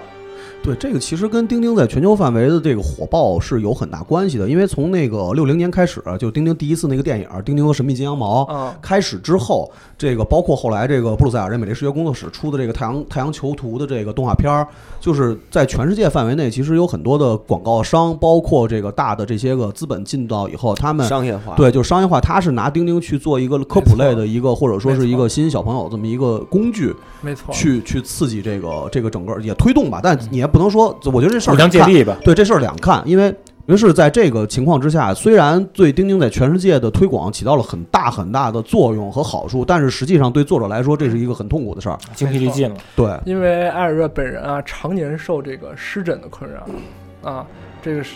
这个自己身体也不太好啊，所以说画起来吧，其实还挺痛苦的，凭着一股热情在画，而且离婚也离不了，主要可能还是离婚离不了。我觉对得，就是感情，私人感情生活可能受困。嗯，嗯，七三年的《丁丁与流浪汉》嗯啊，还是在南美洲啊。这个里边的主人公吧，这个配角吧，还是丁丁在这个贯穿整个《丁丁流浪记》的一个比丁较丁流浪记你丢流浪你咪咪，丁丁丁丁历险记的一个比较重要，就是啊啊啊阿卡扎尔上校，嗯这个人在全世界各地搞这个民族解放运动、嗯啊，这个有点像那个卡斯特罗，其实因嗯或者是为那个斗士，那个那啊斗士，格瓦 拉，嗯，反正因为之前他也去过玻利维亚，对，因为这个《丁丁与流浪汉》啊，这个那个后来的一本叫《丁丁与丛林战士》，对，那个他初稿的名字啊就叫《丁丁与大胡子》，嗯大胡子就是指卡斯特罗。嗯正好赶上古巴解放嘛，嗯独立战争那个时对，期，这嗯，呃也接近于古巴危机那个时候。对，那个这时候你会发现，丁丁穿了那么多年的一身装束改变了。嗯丁丁之前一直穿着一种高尔夫球裤，嗯，是二十年代一种高尔夫球裤，嗯还有呢子大衣，对，这对，然后这种球裤它的穿法是什么？它比那个正常的裤子啊要短，它是嗯七分裤、九分裤之哎呦间要。有绑点腿了肥，然后呢，你呢得把袜子，包着，对，得把裤子裤腿掖到那个袜子里、嗯啊，一种这是一种运动裤啊。它一般在膝下十英寸，这种嗯叫 plus four，因为那个呃早期的那个高尔夫球裤啊是膝下的六英寸，它比那种裤子还要长一点儿。哦，这是二十世纪二十二十年代改良的一种裤子，在这么多年啊，你如果在街上穿这种裤子，肯定是有点过时了。嗯，但是你在漫画里就不太就不太对，不太一看样出来不太看得一样出来对嗯不一样。因为漫画里穿多怪都看不太人出没事来儿量你这比例干嘛？不是，这么是小嗯这是人这是次元跟现实的区别。嗯对是对，但是你到了七三年，他就这个艾尔热就把丁丁画的穿牛仔裤了，哎，而且是阔腿的牛仔裤。嚯，还是老山东的，还玩，卡基那块儿，嗯因，为正好那个可能是当年最流行的一个穿对，这着。就是最流行的披那个嬉皮士的装束啊，嗯，但是他的头发没法改。啊，头发反正那个杜邦跟杜邦那哥俩改过一次， 就有一集里边他就是那个变成大长毛，对他们吃错了对，药，吃错了药了，变成错了大长毛，巨怪。嗯，继续肖博士，嗯，而且对七三年的时候也是艾热第一次来中国，这是后来呃，对，嗯，这他呃，这时候那个七五年的时候啊，埃尔热呃做了一个是呃做了一次长途的旅行啊、嗯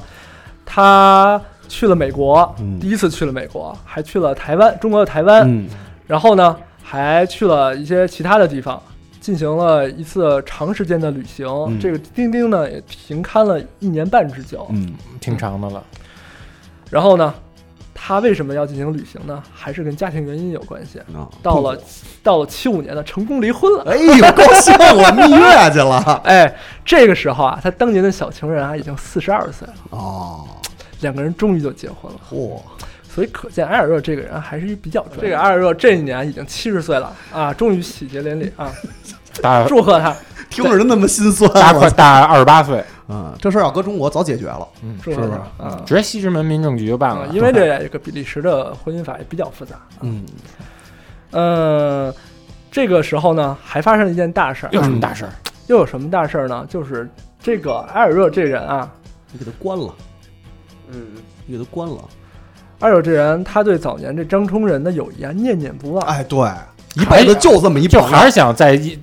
别老一期一会。对，他到了哪儿都打听这个张冲人，啊嗯，哪儿的人都不知道，他上美国打听人能知道吗？对你就去唐人街打听，对啊，而且而且他们由于那个他那个这个在比利时语这翻译过来音译啊，嗯他还搞不清楚哪三个字， 对，张春人，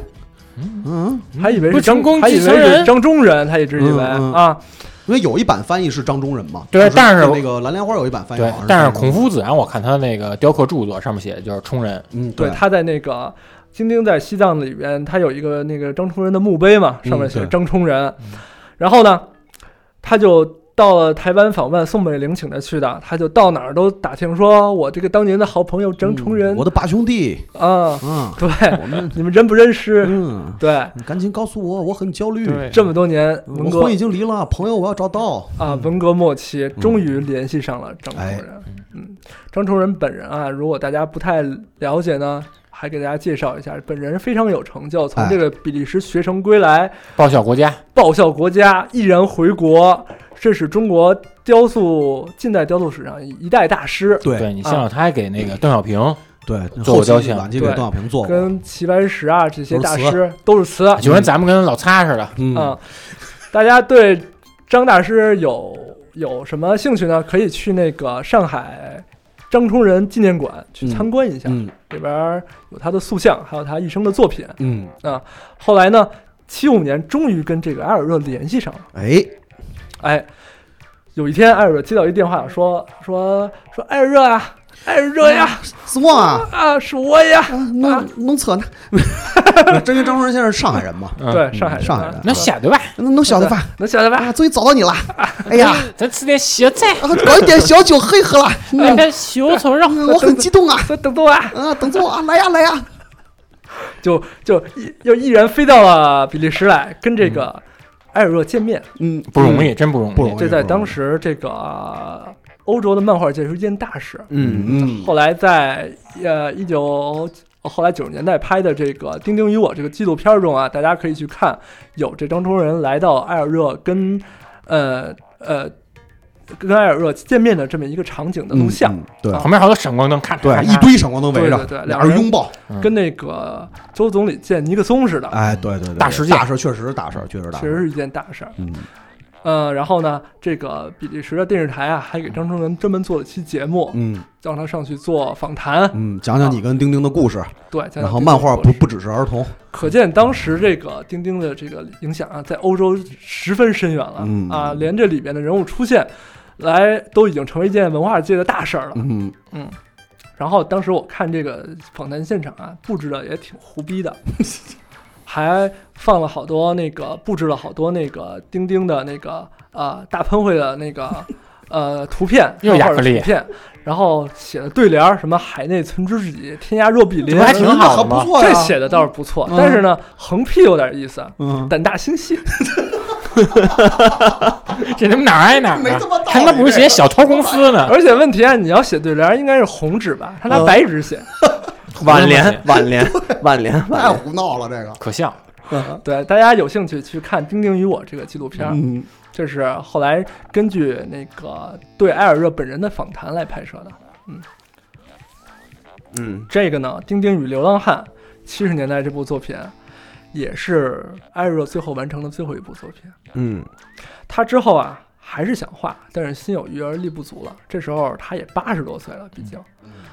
他试图完成《丁丁与字母艺术》这部作品阿，尔法，但是没有完成，最后遗作。成为了他一部未完成的遗作因。为现在只能看一些草图。对，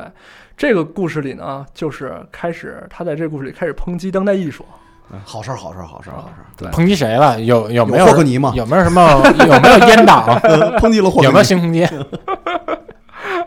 因为那个呃，法国当代艺术史上有一个著名的雕塑家叫凯撒，嗯，他的作品的特征呢是拿那个融化的那个亚克力溶液来浇到现实的物品上，做成装置、啊。当时那个漫画里有一个坏人，就指着这个作品说：“说丁丁，我要把你浇成这样，你也要成为作品。”太他妈胡 闹了。说我想把你画跟小杜们在一起， 对，就有点把汉索罗给嗯汉索罗给封在那个碳碳里是一样的，对，呃，星战里的梗啊，呃，这部作品没有完成，嗯对啊为什么艾瑞要画这部作品呢？跟他五十年代试图进入当代艺术圈儿没有成功有关系。画廊的老板看了他的画说：“说你还是漫画画的好。不是漫画，那画廊老板说，漫画不是艺术。”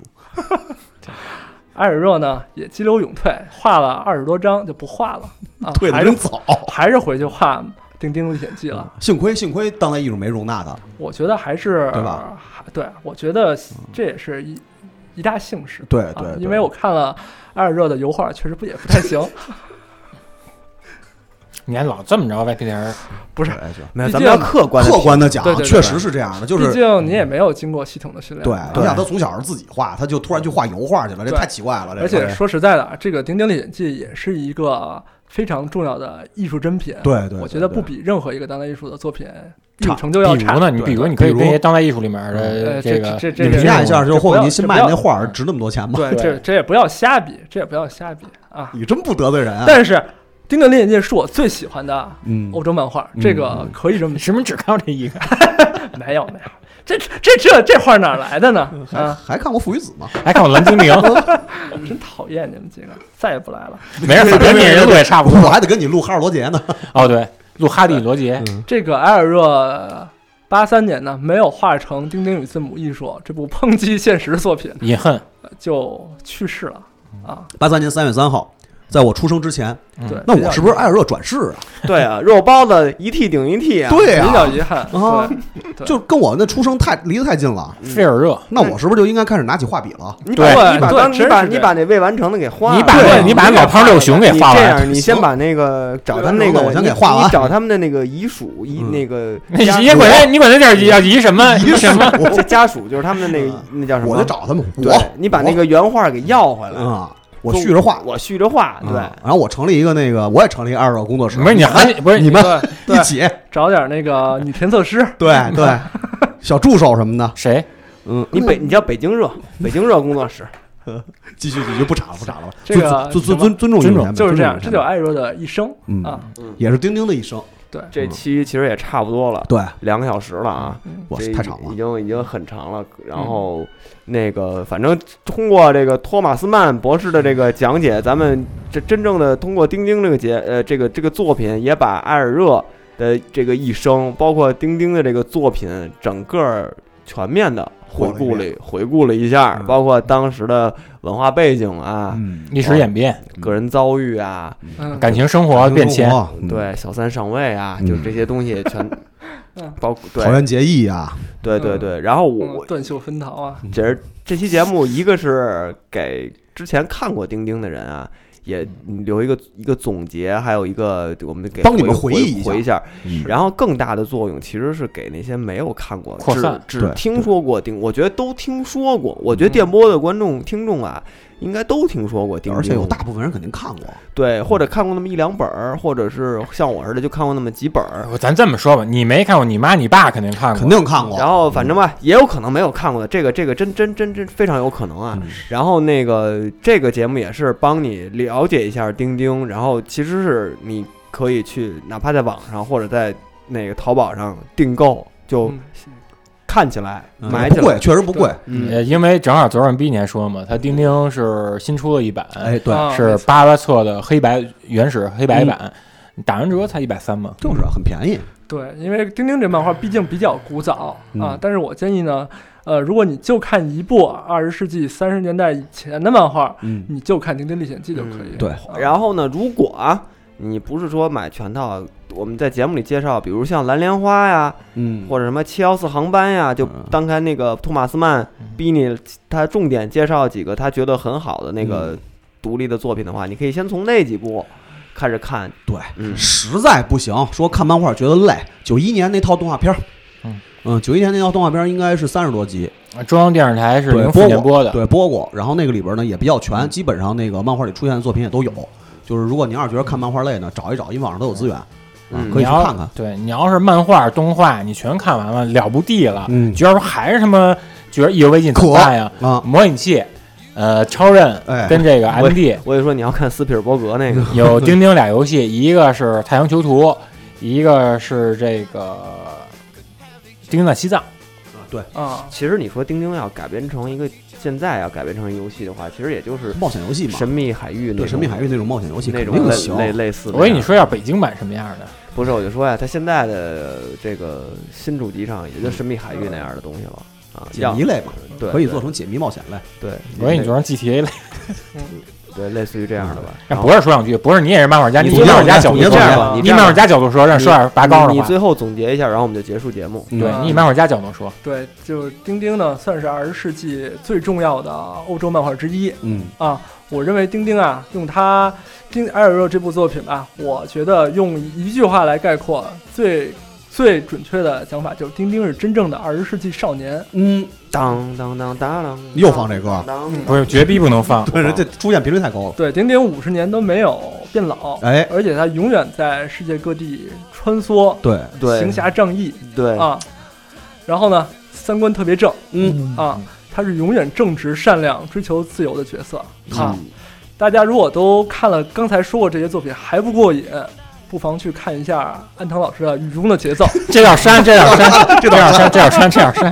这要删，不能这样，不能这要删。这样。哦咱咱棚捧的，有理有据，对，咱有理有据。对，行嗯，对，对，那就嗯没了是吧？对，那行吧，那这期这期节目就到这儿，我哎，们不是，不是，等一下，等一下，逼你再把那本书推荐一下，没本儿对， 《永远钉钉》。啊，对。呃，如果大家想了解啊，钉钉这个背后的历史故事，啊嗯一个是去看刚才我介绍的《钉钉与我》啊这部纪录片儿，还有一部同名的呃历史文献资料，还可以买一本儿叫做《永远的钉钉》的画册。嗯，大开本的一个设定集。特别好。嗯，它里边是钉钉的资深研究者，法国的资深研究者所写的钉钉的历史资料，嗯他会把钉钉这所有的画过的画面条分缕析、庖丁解解牛，嘿，啊来告诉你它每一格画的是什么。对，嗯它里头有大量的这个，它这个每每个故事它的来源、背景，包括它的呃著名的那些画面的画格，它参考的什么照片儿都会有非常详细的解释跟考证。对，非常值得钉钉的爱好者啊，那个钉钉迷来来来去买一本儿收藏。我以为你要转发，这期不转发逼你送这本，加上逼你名儿，这本儿这本儿现在都没新的了吧？怎么没有应该有应该有。有是吗嗯？嗯，那行吧。那逼你这逼本就要逼你这本。嗯，逼你送，逼你送，逼你一人你签个字儿啊！别给人说送了还行，行吧，行吧，行就这吧，么那这着，就这么嗯着吧那这期节目就到这儿吧。然后那个微博关注别次元，然后或者在网易音乐、喜马拉雅、蜻蜓 FM、荔枝 FM，还有 Podcast 上可以收听我们的别的电波的节目。嗯，然后我们这期的那个系列丛书系列，哎，然后第一期开篇就先到这儿，然后好我们之后也会带来更多的我们喜欢的这些老书、老漫画。下一集哈尔罗杰吧，好的，行吧嗯，没问题。 ，OK，好，嗯再，见马。斯曼也之后再会来我们节目，拜拜，拜拜。再